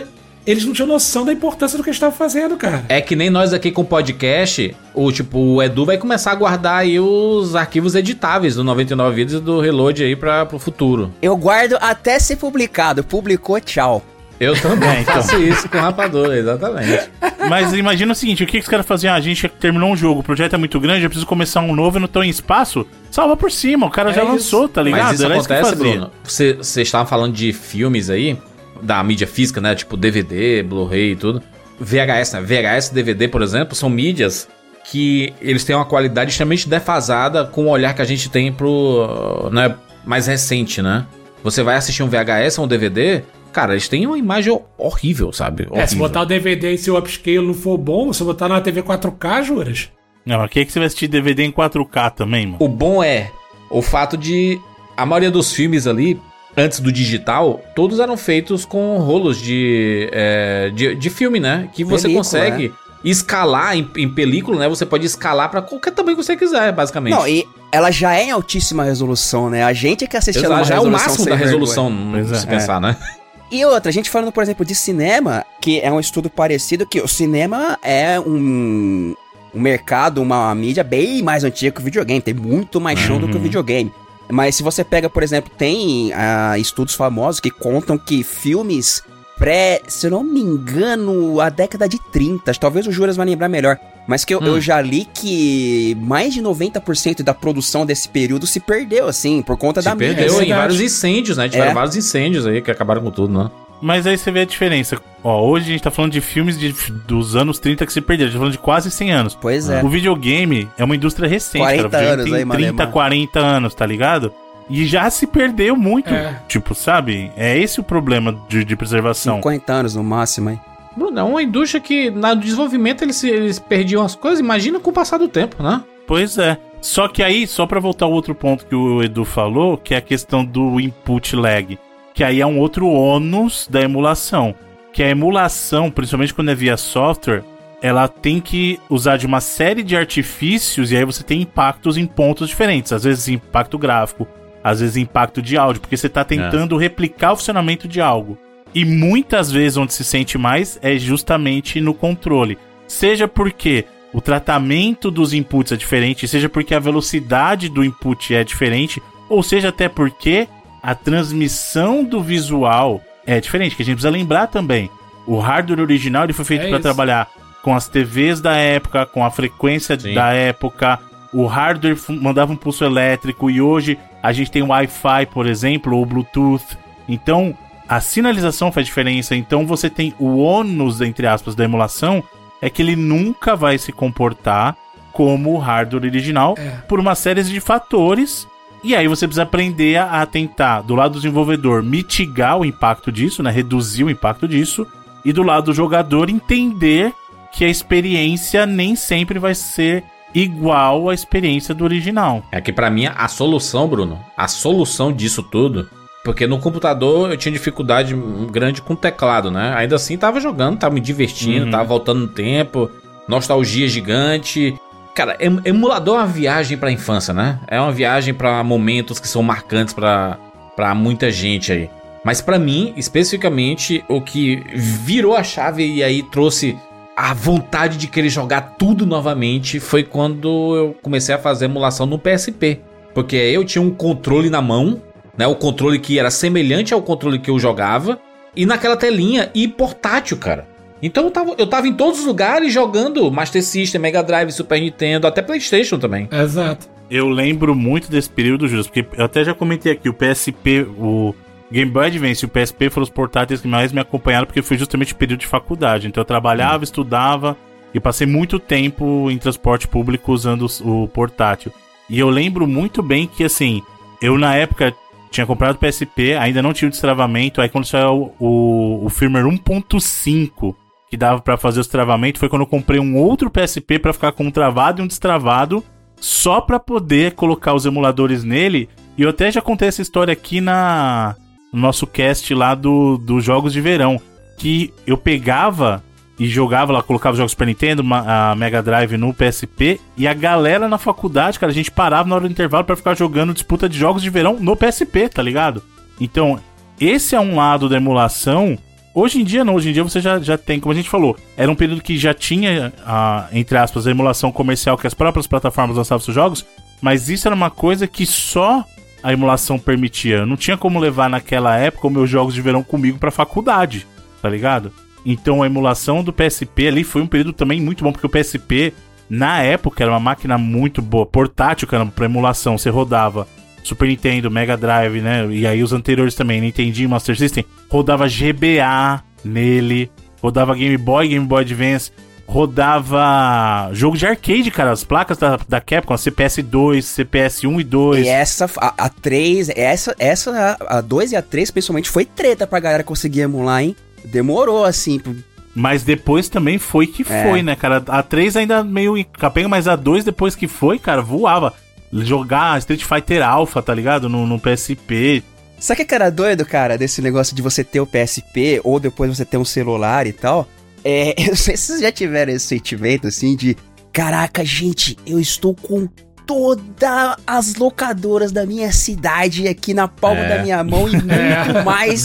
Eu vou jogar todos os jogos que eu não joguei durante a minha infância e não joga nada. Joga dois, três. Não e- joga nada. Você nem Não valorizava, você começava a jogar 10 minutos, Edu. Você jogava 10 minutos ali e disse assim, ah, vou pra outro. E aí É. você ia pra outro, ia pra outro, ia pra outro, ia pra celular outro, ia nunca, pra outro. nunca ia pra outro. rendeu muito. Até no computador a experiência era essa, às vezes, assim, Ah. né? Quando você baixava Exato. muita coisa, mas no celular, especialmente. E nem é porque é ruim, cara. O celular, por exemplo, o meu celular atual, eu tenho o emulador lá, tipo, até o, até o Play 2, ele roda liso, liso, tipo, Shadow the... Meu sonho era rodar Shadow the Colossus, tipo, on the go, sabe? Onde eu- Melhor que o PlayStation 2, né, cara? É. É, só que aí você... Ah, legal, né? Tá, tá bom. Tipo, eu, eu fui jogar, aí no primeiro Colosso lá, tipo, no primeiro Colosso eu fui lá, nem terminei de botar, ah, legal, né? Tá bom, parei. Deu Vou certo. fazer outra coisa. Funcionou, né? Legal, parabéns. Mesma coisa. Ah, putz, eu vou pegar o Resident Evil 4 aqui do GameCube, vai ser muito louco. É. Metroid Prime, aí você roda.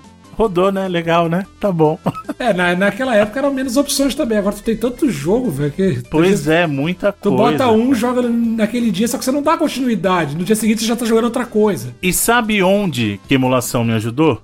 Hum, Com 99 vidas. olha aí. Ou hein? você acha, por exemplo, que eu realmente ia comprar o Global Gladiators quando você trouxe pro programa. Exatamente. Mas pra Aí mim eu falei, também. nem ferrando. Pra mim também. O, P- o PSPzão bacana, aqui era a fonte. Inclusive, fui, fui, fui pegar meu PSP, né, aqui pra, pra ver como é que tava o estado dele aqui, ó. Mandei a fotinha deles aí. mandei Ceará, a né? foto dele aí, Ué. ó. Olha a bateria. É? A bateria simplesmente Caraca. explodiu. Ela, ela se Cara, rebelou. Ela foi saiu. Deixa eu falar uma coisa. Ela se- Descarta ela se emancipou rápido. a bateria do Jurandir.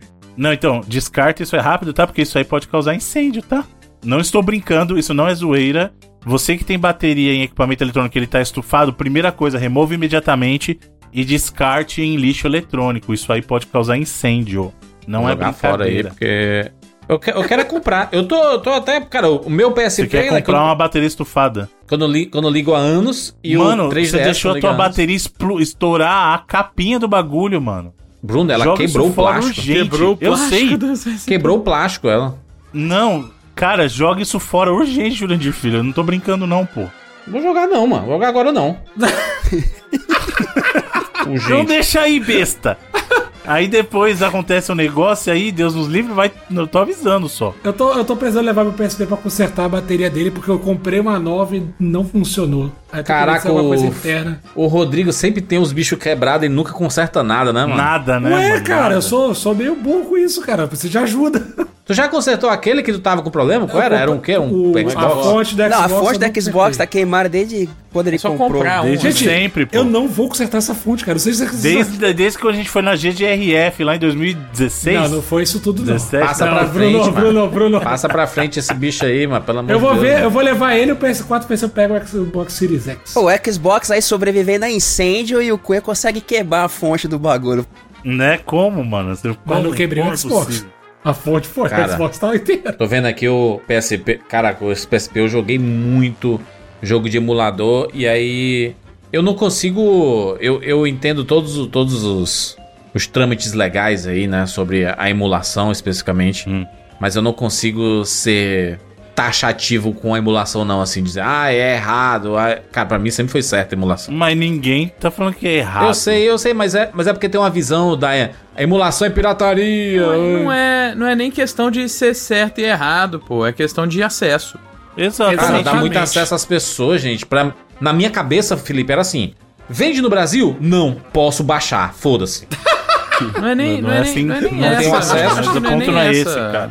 Cada um tem Quem a sua. somos nós pra Pra dizer julgar, é. É. o, pra dizer quem que tem que ter acesso Não a X ou Y, tá? Exato, bússola moral Eu e vou dar um exemplo recente que é canalha da empresa, que eu sou totalmente pró Ah. as pessoas é, acessarem via emulação. A Nintendo teve a pachorra de criar, pela primeira vez na história dos videogames, um produto digital que tem oferta limitada. E não, não só um produto digital, mas com o maior personagem da história da empresa, né? Exato, que foi o, o Super Mario 3D All Stars que eles lançaram como um produto digital de edição limitada Não e falou assim, só ó, se digital, você né, quis... Também digital. Não, também digital, mas o, o- mas o físico tem, o físico é normal ter limitação, porque é Sim. produção, é manufatura. Digital Mas não o tem digital, razão. é. Digital não tem, o, o, que o ponto é justamente esse. Não existe razão a não ser pura canalice de você ter um produto digital limitado nesse sentido. Bruno, e a última atualização 3DS? Quanto tempo o 3DS já, já, já saiu do mercado? Teve uma atualização recente da Nintendo que foi justamente para quebrar o desbloqueio dos 3DS. Não, mas aí tudo bem, aí aí é um direito deles, porque o hardware eles podem querer a qualquer momento atualizar o firmware, não tem problema isso. Agora, o que a Nintendo fez com o 3D All Stars lá é uma canalice, cara. Pegou três jogos gigantes dela: o Mario 64, o Mario Sunshine e o Mario Galaxy, que é um, um jogo que muita gente pedia, falou assim: tá aqui. Só que a gente só vai vender pra você até o dia X. Passou desse dia, quem tem, tem, quem não tem, não tem mais. E não vendeu mesmo, né? Não E não vendeu, É. cara. A versão física até de vez em quando aparece uns, uns bizarros aí, uns lotes. Não, mas é perdido, é lote, é lote sobra. não- Mas É. assim, o que acontece é. Aí eu vou falar pra alguém que de repente comprou um Switch e falou assim: ah, você não tem direito de jogar esse jogo por causa de uma decisão da Nintendo? Não, vá se lascar, mano. Se a gente tem privilégio de poder comprar as coisas, ótimo. Agora a gente não tem que ser juiz de quem vai ter acesso ao quê, cara. E, ó, eu não quero, eu não quero incentivar ninguém. E não, e, não, e aqui não é eu questão estou, da eu estou incentivar. falando. Não, não. a- a- alô, advogados? Eu Estou falando aqui só por questão educativa e científica, mas a emulação de Switch tá firme e forte aí. Na verdade, todos os videogames da Nintendo, todos os videogames da, da Nintendo nunca conseguiram bloquear, né? É, cara, a a- Nintendo a sempre se. pirataria, né? Teve uns que demoraram mais, né? O 3DS Ah. foi um que demorou bastante, assim. Mas depois que foi lá É. com Luna, depois foi que foi, né, filho? Eu lembro de 98, quando os caras começaram a lançar aquelas Voodoo 2, tá ligado? Aquelas as, Uhum. das 3D FX lá, as placas ferradas. Uhum. Que naquela época já começou a aparecer emulador de N64 e o console tinha o quê? Project um ano, e- Reality. é, um É, ano e o- meio, o dois clássico. anos aí. Eu sempre acredito que se as empresas proporcionarem serviços que sejam compatíveis com cada país especificamente, tipo, não dá pra cobrar o mesmo preço que se cobra nos Estados Unidos e no Brasil. São realidades completamente diferentes. E quando as Uhum. empresas cobram aqui, é um absurdo, sabe? É um absurdo a gente comprar um jogo de videogame por 400 reais, sabe? É um negócio agressivo. Chega a ser desrespeitoso, inclusive. É, mas se você proporciona serviços que facilitam a vida das pessoas e dão acesso às pessoas e você paga a sua assinatura, como a gente vê diversas vezes em diversos streams, tipo, é, para mim o que solucionou a parada de baixar música foi o Spotify. A partir do momento que eu assinei o Spotify, É isso. eu não, eu, cara, a minha minha assinatura ela vai desde quando chegou até hoje. Sabe, eu não, pra, pra mim a referência de música é saber que tá lá. E aí eu quero outra coisa, quero ver clipe, eu vou Sei no lá, YouTube. Eu, YouTube nem- é eu nem, eu gratuito nem entraria nessa discussão moral assim mais, porque é um negócio meio óbvio, né? Cada um, a gente falou aqui, cada um. Exato, não Até tem. porque é, não- eu não defenderia nenhum desses serviços também, porque o Spotify destruiu a indústria da música completamente. Por várias razões aí de, de, de questão de financeiro, né? Sim.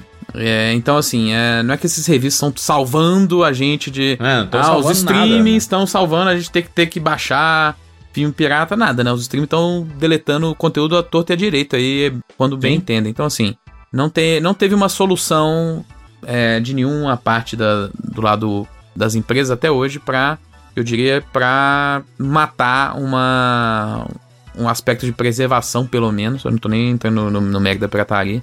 Que se existe em cima de, desses conteúdos estarem sendo arquivados em outros lugares. É, tanto que a gente tá vendo voltar os vinis, né? A mídia física tá voltando cada vez mais forte aí, principalmente na, na parte da música. Eu tô vendo um movimento, cara, grande de, de comércio de CDs novamente. É, CD de ué, música, gente. Nostalgia, né? Eu- Sei nem onde nostalgia. tocar isso daí. Você não tem um toca-CD aí, fio? Toca CD? Não tenho. Eu tenho. É, eu, Muito tenho- eu já vi essas vitrolas aí, tem, inclusive muito bonita, que elas simulam aquelas antigas, mas tem até USB. Tem É o toda 4 em 1, dela. né? Ele tem, É. ele tem um 4 em 1. Ele tem CD, tem vinil, tem Esse cassete, USB, tem. Não, mas esse é MP3. antigo, né? É o meu. O meu aqui é 3 em 1, mas ele é antigo, ele é dos anos 90.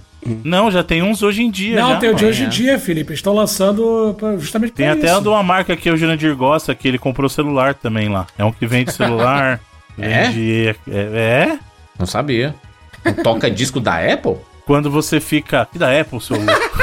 É o meu celular, é. Não tem outro celular que não, seja Não, esse. tem sim. É Tenho. um que quando Tá você bom, fica então, feliz, Tem outro celular. você fica feliz, você exclama assim. Pronto. Feliz. Alegria. Jurandir, você ganhou um presente. Você vai falar assim, Eba. quase. Oba. Aham. Isso existe? Existe mesmo, pô. Toca disco da Oba? Ah, é o Oba celular do Box. meu pai. Tá. É, Oba-. Ah, caraca, mano. meu celular. Meu celular é uma coisa, mano. Oba Box, ele, cara, é bonito, inclusive, o Oba Box, hein? Toca discos aqui. O pessoal aí que é mais roots, detesta, viu? Detesta. Diz assim: toda vez que eu posto uma foto, tu vai estragar teu vinil colocando nessa, nesse, nessa radiola aí, nesse som aí, nesse toca-disco. Eu, caraca, palha- mano, esse então manda pra mim um- um- uma radiola que eu escuto toda. Assim, eu, eu sou desses que compra vinil e escuto todos os vinis. Eu não, não, não fico intocado no plástico, Tá não. certo, pô. Tá certo. Ué, comprou, tem que usar mesmo, é isso aí. Mas tem, né, tem uma galera aí da, da coleção, né, que nem do plástico tira. É, action figure, né? É. É, é louco. O cara, Assim, o cara compra Funko Pop e não joga fora a caixa. Deixa o bicho dentro da caixa. cada lá. um faz o que quer com seu dinheiro. Agora, eu acho um pecado Cada um, você Bruno. A gente tem que cagar a regra aqui, rapaz. Que negócio de cada um, cara.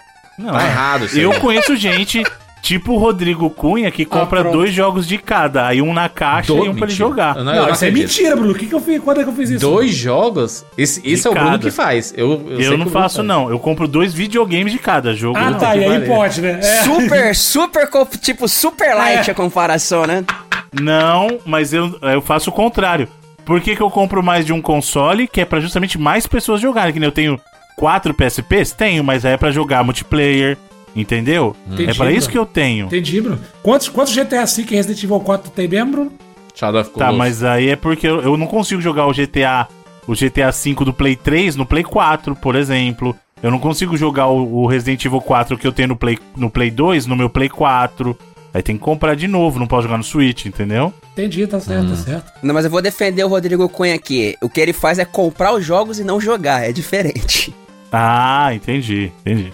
Não é nem pra guardar, ele só não joga Que é o mesmo. contrário do que a Mas galera eu faz instalo. com o emulador, né? Que é não comprar o, o jogo e jogar E bastante. não jogar, jogar. exatamente. Deixa eu perguntar pra vocês. Existe é, emuladores aí de tipo consoles mais recentes, PS3, Existe PS4, todos os Ou- consoles aí.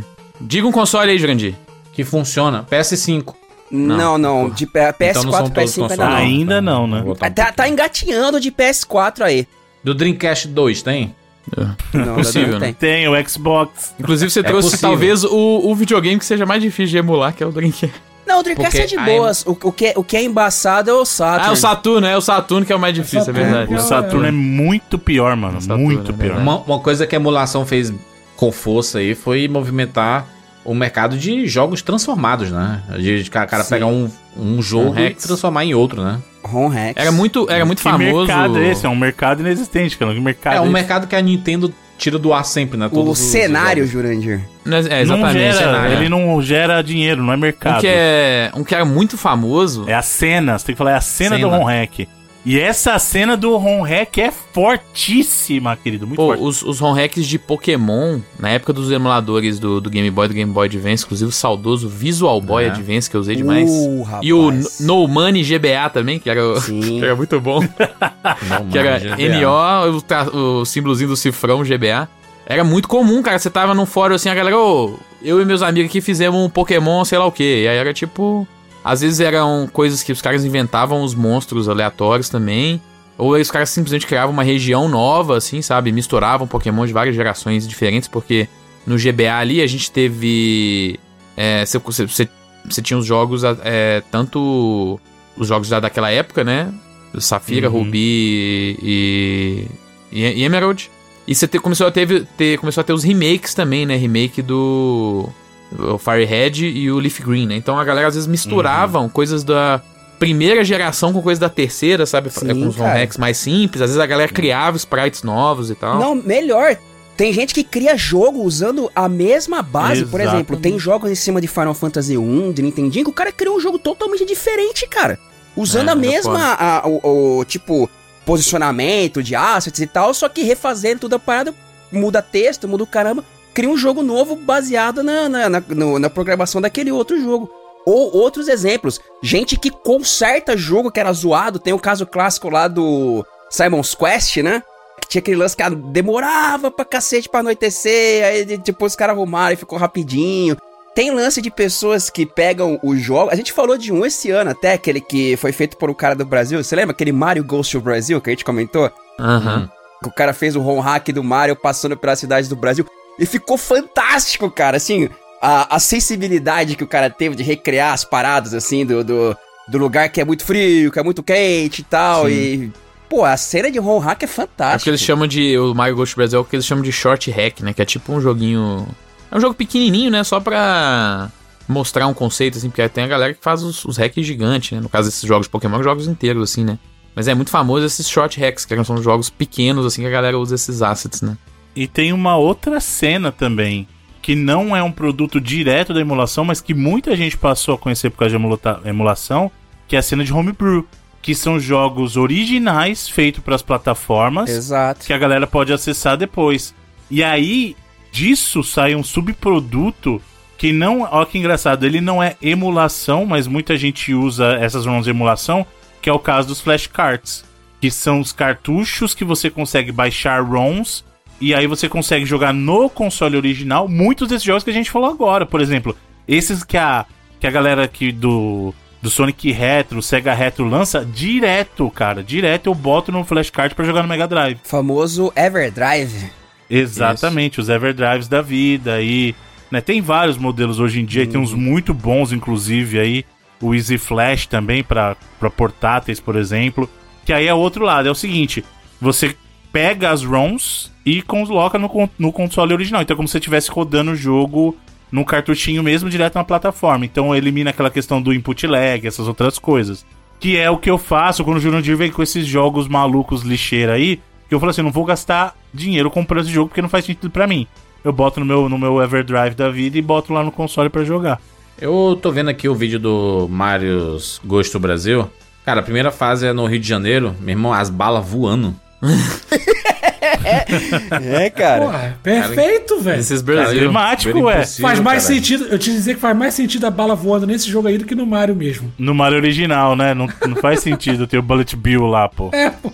Mas o, o que o Bruno tá- tava falando aí, cara, um comércio que existe, bem comum, inclusive aparece de vez em quando pra mim no, no Instagram, é dessa galera vendendo, tipo assim, ah, jogue o Super Nintendo. Aí tem um controle do Super Nintendo, o é, sem fio, e aí você pluga a parada no, na TV. Então, Sim. aí, Jandir. Isso aí é emulação e aí cai no outro lado da tá emulação lá, né? De um, de um lado mais.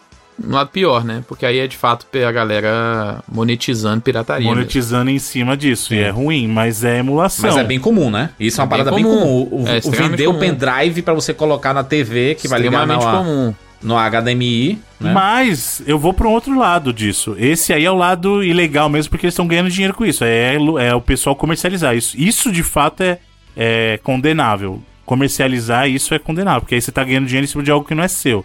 Inclusive, em- ganhando dinheiro em cima de emuladores que não são seus, né? Que é o Exatamente. ponto ma maior aí. É o ganho dinheiro com softwares que são freeware, né?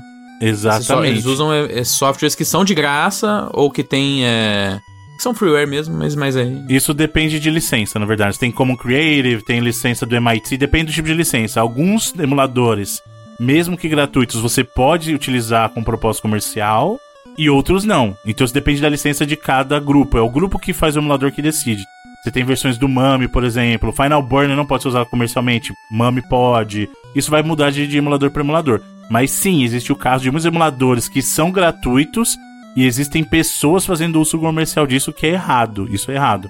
Mas, voltando pro lado, digamos, comercial da coisa, vários desses consoles que vocês estão vendo são por emulação. Esses consoles minis oficiais que saíram aí, por exemplo, do próprio Mega Drive, o Mega Drive novo que a, que a Tectoy lançou, na verdade eles estão rodando um emulador do console ali. A Não, diferença. Não, não, não, O Mega Drive novo eles fizeram com peças mais próximas que eles conseguiram encontrar, né? Não, não. É, Hum, Mas ele, se você vê, ele roda inclusive VSD as ROMs também. Sim, mas é porque você coloca. é, ele tem a memória interna lá, mas a ideia. é- é inte- eu, eu pessoalmente considero como uma emulação via hardware, mas a ideia que eles tiveram foi ter o mais próprio, porque você não, você não encontra mais a- a- os pro- pro- Motorola 68 mil pra vender aí novo, tá ligado? Uhum. De, ou, os, ou o próprio Yamaha lá, os chip da. Então eles fizeram com componentes mais próximos do possível, né? É, mas tem, um, tem uma pegadinha ali. Não sei se vocês já viram. É, tem um console que chama Retron. Eu tenho, inclusive eu já fiz live Sim, dele. é, mas esse eles, eles importam, né, lá do... Como é que chama lá? Da, da que faz os flashbacks da Atari lá? A ATT. Ah, isso é. Mas aí o que acontece? Ó que sacada interessante. Ele age como se fosse aqueles primeiros hardwares que a gente mencionou aqui, do que você falou, de copiar o conteúdo da EPROM. Você bota um cartucho lá, aí ele não tá rodando o jogo direto do cartucho. Ele copia aquele conteúdo pra memória interna e aí ele roda aquilo como se fosse uma ROM. Saca? Ele tá fazendo aquele mesmo processo de dump de ROM que se fazia antigamente, só que ele faz isso entre aspas em tempo real. Você encaixa o cartucho, ele faz uma dump e roda aquela ROM no emulador. Isso pros que usam cartucho. Aí você tem os que não usam cartucho. O Mega Drive Mini, Super Nintendo Mini, que são emuladores. PlayStation Mini. PlayStation ó, Mini. O PlayStation Mini, que é uma emulação muito ruim, diga-se de passagem. Todos foram hackeados aí pra. Pra rodar, pra Rodar meter mais jogo jogos, dentro, né? é, Mas esse do Mega Drive da Tectoy, eu não sei nem se eles estão vendendo oficialmente mais. Eu, eu vi um até numa loja aqui perto de casa, tipo, bonita, que eles até quando eles começaram a vender, eles gravavam o nome da pessoa e tal. Isso. A primeira leva. É, eles estavam, eles estavam cobrando meio caro e tal, mas eu achava um produto bem legal. E tem vários vídeos na internet de pessoas testando cartuchos diversos, assim, né? De questão de como que tá o som. É, eu tô vendo aqui no site da, da Tectoy, ainda tem muito desses consoles pra vender, viu? É porque na verdade é diferente, Juras. Esse que eles estão falando é o, o, o Mega Drive. Tectoy, o último Mega, Mega Drive, Drive Tectoy. Não, não, Não, é o Mega, Mega Drive, Drive Mini. mesmo. Aí o antes dele saiu aquele Mega Drive da Tectoy, o relançamento do Mega Drive, Isso, é um, entendeu? é um Mega Drive, como o Edu falou, que eles tentaram ser mais parecido com o original Sim, possível. sim, não tem mais pra vender, só tem o Master System, o Atari e o console Tectoy Legends, que eu não sei o que é isso aqui. Parece um Alex, cara. Ó, achei um, hein? Achei um vendendo online aqui. Mercado Livre. Quanto? Não, Amazon. Quanto? Não tá tão caro quanto eu achei que estaria. Hum. 750 reais. Tá caro, Sim. mas não tá tão caro. Achei que as pessoas cobrariam mais, enfiram mais a faca. Console com 22 jogos. É esse? Não, eu. E, se eu não me engano, ele até vinha com os jogos, mas ele era tipo uma réplica mesmo, igualzinho ao Mega Drive, com o buraco do cartucho lá e tudo. Isso, é. É. Inclusive a caixa mentirosa enganando. É, que eu emulava a caixa do Altered Então, mas Beast olha lá, a né? caixa. Se você olhar a caixa, ela é a caixa com aquele 16-bit bonito. E o console é o padrão americano, é o japonês. Que é aquele 16-bit pequenininho feio. Sim, era um 16 bitzinho. Que o japonês ele Exato. tacava na tua cara, né? Toma Cara, aí, era 16 lindo. Aquele é lata. lindo demais, mano. Você é louco. Eles botam assim, ó, foto da própria tela. Só que o console não é, né? Tipo, É, mas é, porque era o que tinha na caixa original, né, Bruno? Era a mesma parada. sim, mas eles poderiam ter feito o 16-bit do console igual da caixa, né? Entendeu o que eu tô falando? uhum. É um site Hum. que eu acessava há uns 20 anos mais ou menos, chamado Emumaníacos. Putz. Esse era um dos, dos originais lá do samba. E o Emo Paradise também, que era Esse era o clássico. mais Emo famoso. né? Paradise também, muito conhecido. Vários desses sites de ROM, eles foram Fechados. né? saindo, né? Fechados porque tom- começaram a tomar muito processo das empresas. Na verdade, o Emo Paradise, eu acho que ele deve existir até hoje, mas ele parou, né, de disponibilizar ROM. É, alguns, pararam, alguns deletaram as, as ROMs e deixavam só os arquivos dos emuladores, né? Que aí não tinha. Ou alguns só tiravam do ar as que eram reportadas. Por exemplo, da Nintendo, você vê que tem jogo da Nintendo que não tá e eles continuam com outros, por exemplo, né? Porque quem vai muito atrás disso é a Nintendo, mas a Nintendo é bem protetiva nesse sentido. E com razão, porque o produto é dela. Ela tem que escolher o que ela tem que fazer ou não. Não sou eu que vou ditar. A empresa que mais cobra caro Não, isso é o jogo. Não, é o que eu falei. Outra safadeza que ela fez. Ela matou o Virtual Console pra forçar a gente a assinar o serviço online deles pra jogar jogo antigo. Eu tava cara. olhando aqui os emuladores que eu mais usei, assim, tentando, tentando lembrar. Acho que não é coincidência que a maioria é de videogame da Nintendo, assim. A gente falou do, dos ex-NES, do SNES 9X, do Visual Boy Advance que eu usei muito, do Des, Desmumi, que era o de, De é, DS. que era o de DS, Project 64 do, do, do 64, que do era o clássico. 64, o Dolphin do, Do GameCube. do GameCube, que depois passou a rodar o Wii também, é. Então, assim, O o, Ci- o. Citra do, do, do 3DS. Não, não, o, o clássico antes, o primeirão que eu lembro, o clássico do PS1 era o Emo Raiden. É. É, eu tô, eu tô falando aqui os, os da Nintendo, né? Mas assim. Uhum. Mas o do tipo de PlayStation famoso é aquele É, EPSX. PSX, né? EPSX esse. Na verdade, hoje tem um melhor, que é o DuckStation, que é um emulador fantástico, assim, que é desse lance de tentar se aproximar mais do, do que era o hardware original, né? Felipe, o Project 64 era. É o que era o, o, o clássico do, do Top. 64, né? Joguei muito Mario Kart, joguei muito Zelda.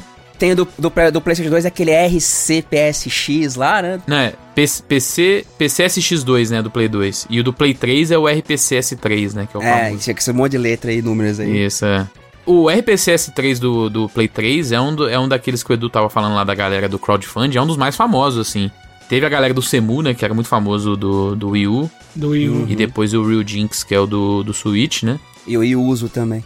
E o, o- é, exatamente, que eram, que eram esses grupos, assim, que a galera pagava por mês, assim, pra galera trabalhar só com isso, assim. Os caras estavam arrecadando dezenas de milhares de dólares todo mês no Tá Patreon rolando lá. É, não tinha, não tinha a poder- turma lá do Mami, que aí é, você podia rodar os arcades e jogar online com a galera. É, isso é, isso é usando. Bruno que tá ligado aí, era usando outro aplicativo, né? A gente até, a gente até fez uma vez no... é, eu não lembro qual é o nome do bicho, não. Ué, o desse Super Nintendo dava pra jogar online, não dava não? Eu lembro da galera fazendo campeonatinho de internet no Superstar Soccer já há muito tempo atrás. Era muito confuso naquela época, tinha que pegar o IP da pessoa, era uma... É, da hora que esses emuladores ofereciam as possibilidades que não tinha como, né? No, no É. console na época. Era quase tão difícil quanto adicionar um amigo no Switch aí. Era um pouquinho. Aí, sabe outro emulador clássico? O DOSBox, cara.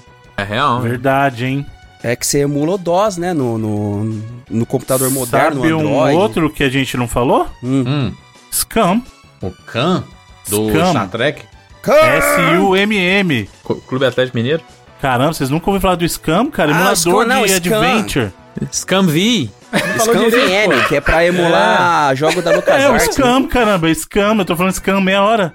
É o Scam VM que é pra jogos da LucasArts, né? Os Adventures. lá. Exatamente, os Adventures, é. E ele era outro emulador muito bom, que inclusive hoje, pra celulares, funciona muito bem, porque é bom jogar no touch esses Adventures. É aí. verdade. Ho- Hoje em dia eu não jogo, eu jogo muito pouco. Hoje eu fui, fui baixar lá um. Tava, tava fazendo um experimento, né? Hum. E aí fui Científico. procurar assim. ru- É. ROMs de Super Nintendo. É o pacote lá de- com 3 mil jogos. Pô, caraca, maluco, 3 mil jogos. Aí quando eu, eu abri, tinha tipo 15 Super Mario World. Eu, eu nunca entendi direito, né? obviamente eu entendi, né? Mas tem diversas versões, né? E aí eu, eu lembro que quando eu fui tirar a dúvida com um amigo na 20 anos atrás sobre quando tinha esses jogos tipo Sup- Super Mario World, aí tinha diver- diversos, diversas fontes. E aí tinha é, Super, Super Mario World EU. É que tem tanto o local do, de onde ele é, na Europa, Isso. Japão e América, quanto revisão de cartucho. Muitos, é, muitos cartuchos ele. Tipo assim, hoje não tinha, na época não tinha como lançar um patch pro cartucho, né? Então, Isso. certas É. coisas que ou eles arrumavam ou eles trocavam, o, um eles lançavam. novo, né? nos- É, exato, lançavam uma revisão do isso, isso acontecia bastante com arcade. A arcade original tinha muito disso, de É. ter várias revisões assim, né? E aí os caras mandavam o técnico da, da, da marca lá trocar alguma coisa na, na, na- na máquina mesmo, era bizarro. Trocava a placa Trocava da a máquina. placa. O emulador ele, ele consegue preservar a versão, tipo assim, eu quero jogar a versão 1 do Super Mario World, aquela Exato. que foi lançada com. Não, eu quero lançar a versão corrigida. A versão, ah, é muito legal. Sabe um exemplo clássico que o Bruno já falou várias vezes aqui no 99? O. Le- Revenge of Shinobi. Revenge of Shinobi, exatamente. Tananana. Tem, que tem a primeira versão que você bate no Batman. Você bate no Batman até ele virar Homem-Aranha. É, aí depois eles tiraram, tiraram o Batman, tiraram o Godzilla, tiraram o Schwarzenegger, Exatamente. tiraram um monte de coisa do jogo. Caraca, muito bom. Gente, tá aí, né? Demos uma Não, passeada. tem mais uma coisa antes. Por finalizar. favor, Bruno. Pra, que aí eu vou pra galera que fala assim, poxa, mas eu não sei onde encontrar, não sei o que, é óbvio que eu não vou falar onde. Mas vocês sabem que hoje a gente tá num, num tempo que, inclusive, você tem os emuladores online pra jogar via streaming. Olha aí.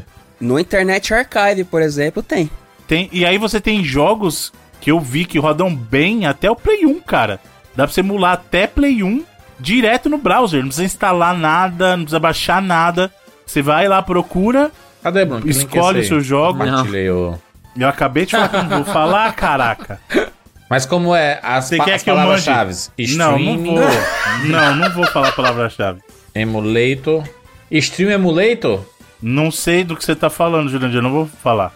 Eu acho que é importante a gente, na verdade, às vezes terminar o programa no tom de que a emulação, ela não é só Hum. um produto que tá aí pra poder servir a pirataria, né?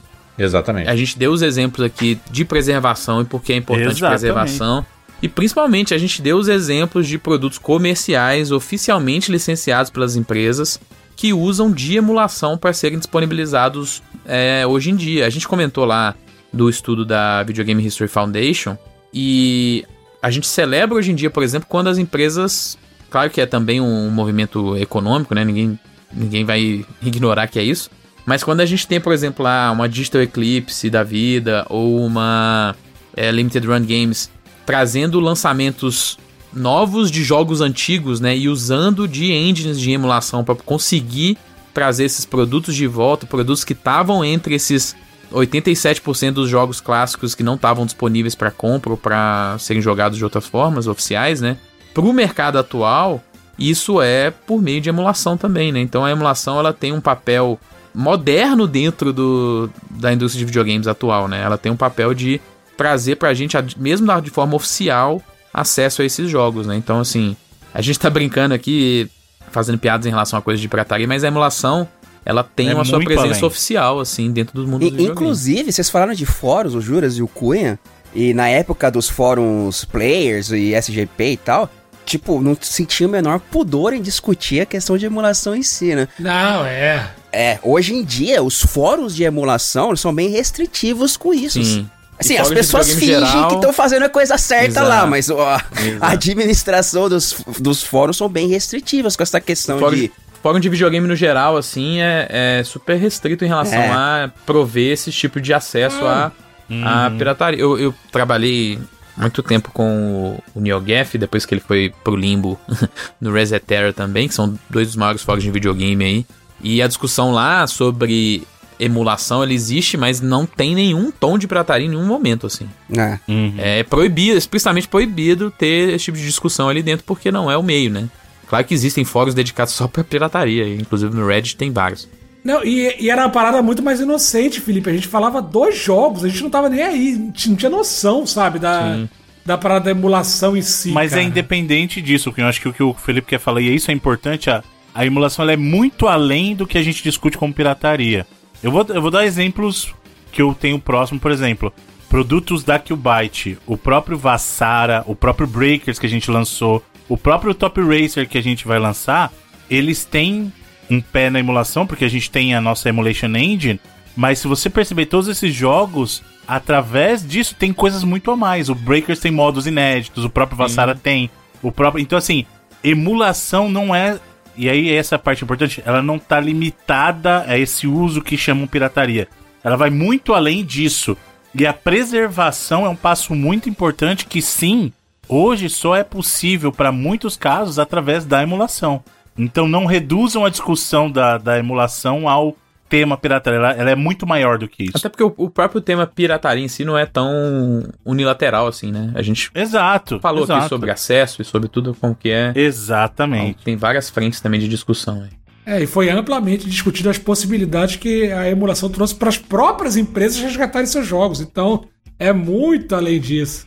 E o Jurandir tá todo perdido aí porque ele ficou procurando link aí, né, Jurandir? Eu tô em silêncio aqui porque eu tô jogando Ace Combat no meu navegador, caralho. Puta que pariu. salve Inacreditável. palmas aí. Putz grila. Você tá tendo a experiência real do Ace Combat aí do Play 1? É... simplesmente É cair com o jogo. avião a cada 20 segundos, que é impossível de jogar. É muito ruim aqui. A nostalgia é ma- mais bonita. Ô, mas o 3 tá jogado belíssimo até hoje, hein? Lindo. 3. Esse Combat 3 É. melhor esse Combat. Melhor que o 7. Muito bem, muito bem. Muito bem, fechamos aí. Falamos sobre emuladores. É um, foi um, um papo diferente, né? Muito técnico aí. Bruno deixou chato ali no começo, talvez? Critiquem aí o Bruno. Coitado do Bruno. Ué, eu quis dar embasamento técnico pra discussão, mano. Você quis defender o comércio de Não. coisas. Não legais. quis defender nada, eu só quis explicar Você uma é um coisa que tá fruto acontecendo. do capitalismo. Jurandir, relaxa, o público não ouviu essa parte. No... Caraca, Edu, muito bom, putz, eu, eu já ia falar alguma coisinha pro Edu no- nos baixos, eu não preciso mais falar essas Ebu já tava editando o programa na cabeça dele aqui, pô. Já tá Ao vivo. editado, não, terminou daqui editado já. É, mas, cara, é, emuladores, né? Pra quem aqui é old game, com certeza fez parte da vida de muita gente aí. Portanto, deixe seu comentário aqui no 99vidas.com.br ou lá no Spotify também. Tem uma abazinha de comentários, você pode deixar a sua opinião. A gente vai ficar muito feliz de ter o seu feedback sobre emuladores. Nós tivemos aqui uma, invasão do Reload, né? O Reload inteiro aqui no 99 Vidas, nas férias do Evandro aí. Em É peso. um 99 vidas reloaded. Reload apresentado pelo Jandir. Exatamente. Muito obrigado aí, Edu. E Nada. Rodrigo Cunha. Rodrigo Cunha aí que, né? De vez em quando aparece. É, né? Quando, quando eu não tenho que trabalhar. Que negócio de trabalhar, Rodrigo. Não existe isso não, mano. Não, mas tamo junto, juras. 2023, Pessoal aí- rapaz. O negócio é ganhar dinheiro com, como eu falei, o urubu do Pix aí. É. É. Ganhar dinheiro que nem o Aposta esportiva, urubu do Chico Pix. Moedas. Liga o do Chico Moedas aí. O que? É, virando namorado de uma pessoa muito famosa, é isso? Não, na verdade é porque é o que ele, ele, ele disse que não gosta de trabalhar, né? Ele investiu, ganhou dinheiro e ficou rico, é isso aí. É. Né? Deu Não, mas bom. peraí, eu vou culpar o cara porque ele não gosta É. de trabalhar? É. É porque ele fala abertamente, ninguém gosta de trabalhar, Também na não verdade. gosto, não. Não, mas É. ninguém gosta, mano. Ele é um herói por falar que não gosta de trabalhar? Achei que todo mundo. Quer de, era- de- contar, desse jeito. contar um segredo pro amigo ouvinte. Essa parada. Trabalhe com o que você ama e nunca mais terá que trabalhar na vida é uma mentira foda, tá? Não acredito. A mentira mais mentira do mundo, né? É a maior mentira que existe, hein, mano. Eu sempre ouvi a frase de que, se assim, ó, o você gosta de pastel. Se você começar a vender pastel, você passou a odiar pastel. Mas você comer pastel todo dia, você vai odiar pastel também. É, é verdade. Nada, então assim, ó, Não tudo sei não, hein? Acho moderação. que eu vou testar essa hipótese aí. Caraca, comer pastel todo dia. Fazer um Não, Super cara, o, size o me dá problema é que você sabe profundamente como aquela coisa é feita. Aí passa a não ter mais a mesma magia. Sim. Exato. Até o cheiro fica diferente, assim, do, do óleo. Muito bem, fechamos aqui esse podcast. Já falei tudo aí, todos os serviços. É isso, nos encontramos na próxima semana. Tchau.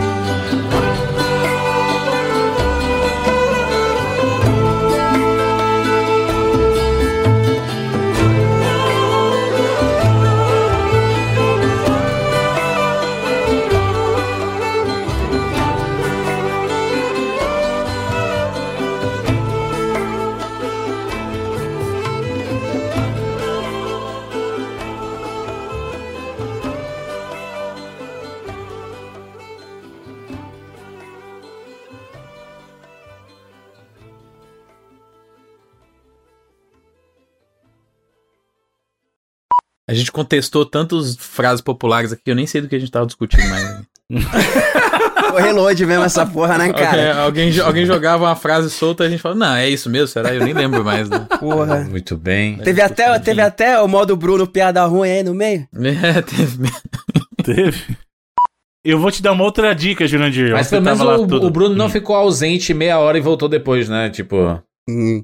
Ou ele, ou ele Só, só, na- só naquela hora que você, chamou ele, não respondeu. É verdade, é verdade. Que hora que você me chamou? Ninguém me chamou, mano. Eu chamei sim. Você não eu tava aí, perguntar o. Nem lembro mal o que eu ia perguntar. Também não, mas... mas você perguntou. O fato de você não saber que o Jurandir te chamou é justamente comprova que Não, você mas eu tava aqui, caraca. Eu tava falando o tempo todo, você é louco. Eu falei, então, Bruno, né, Bruno? E aí o Bruno, né? Grilo.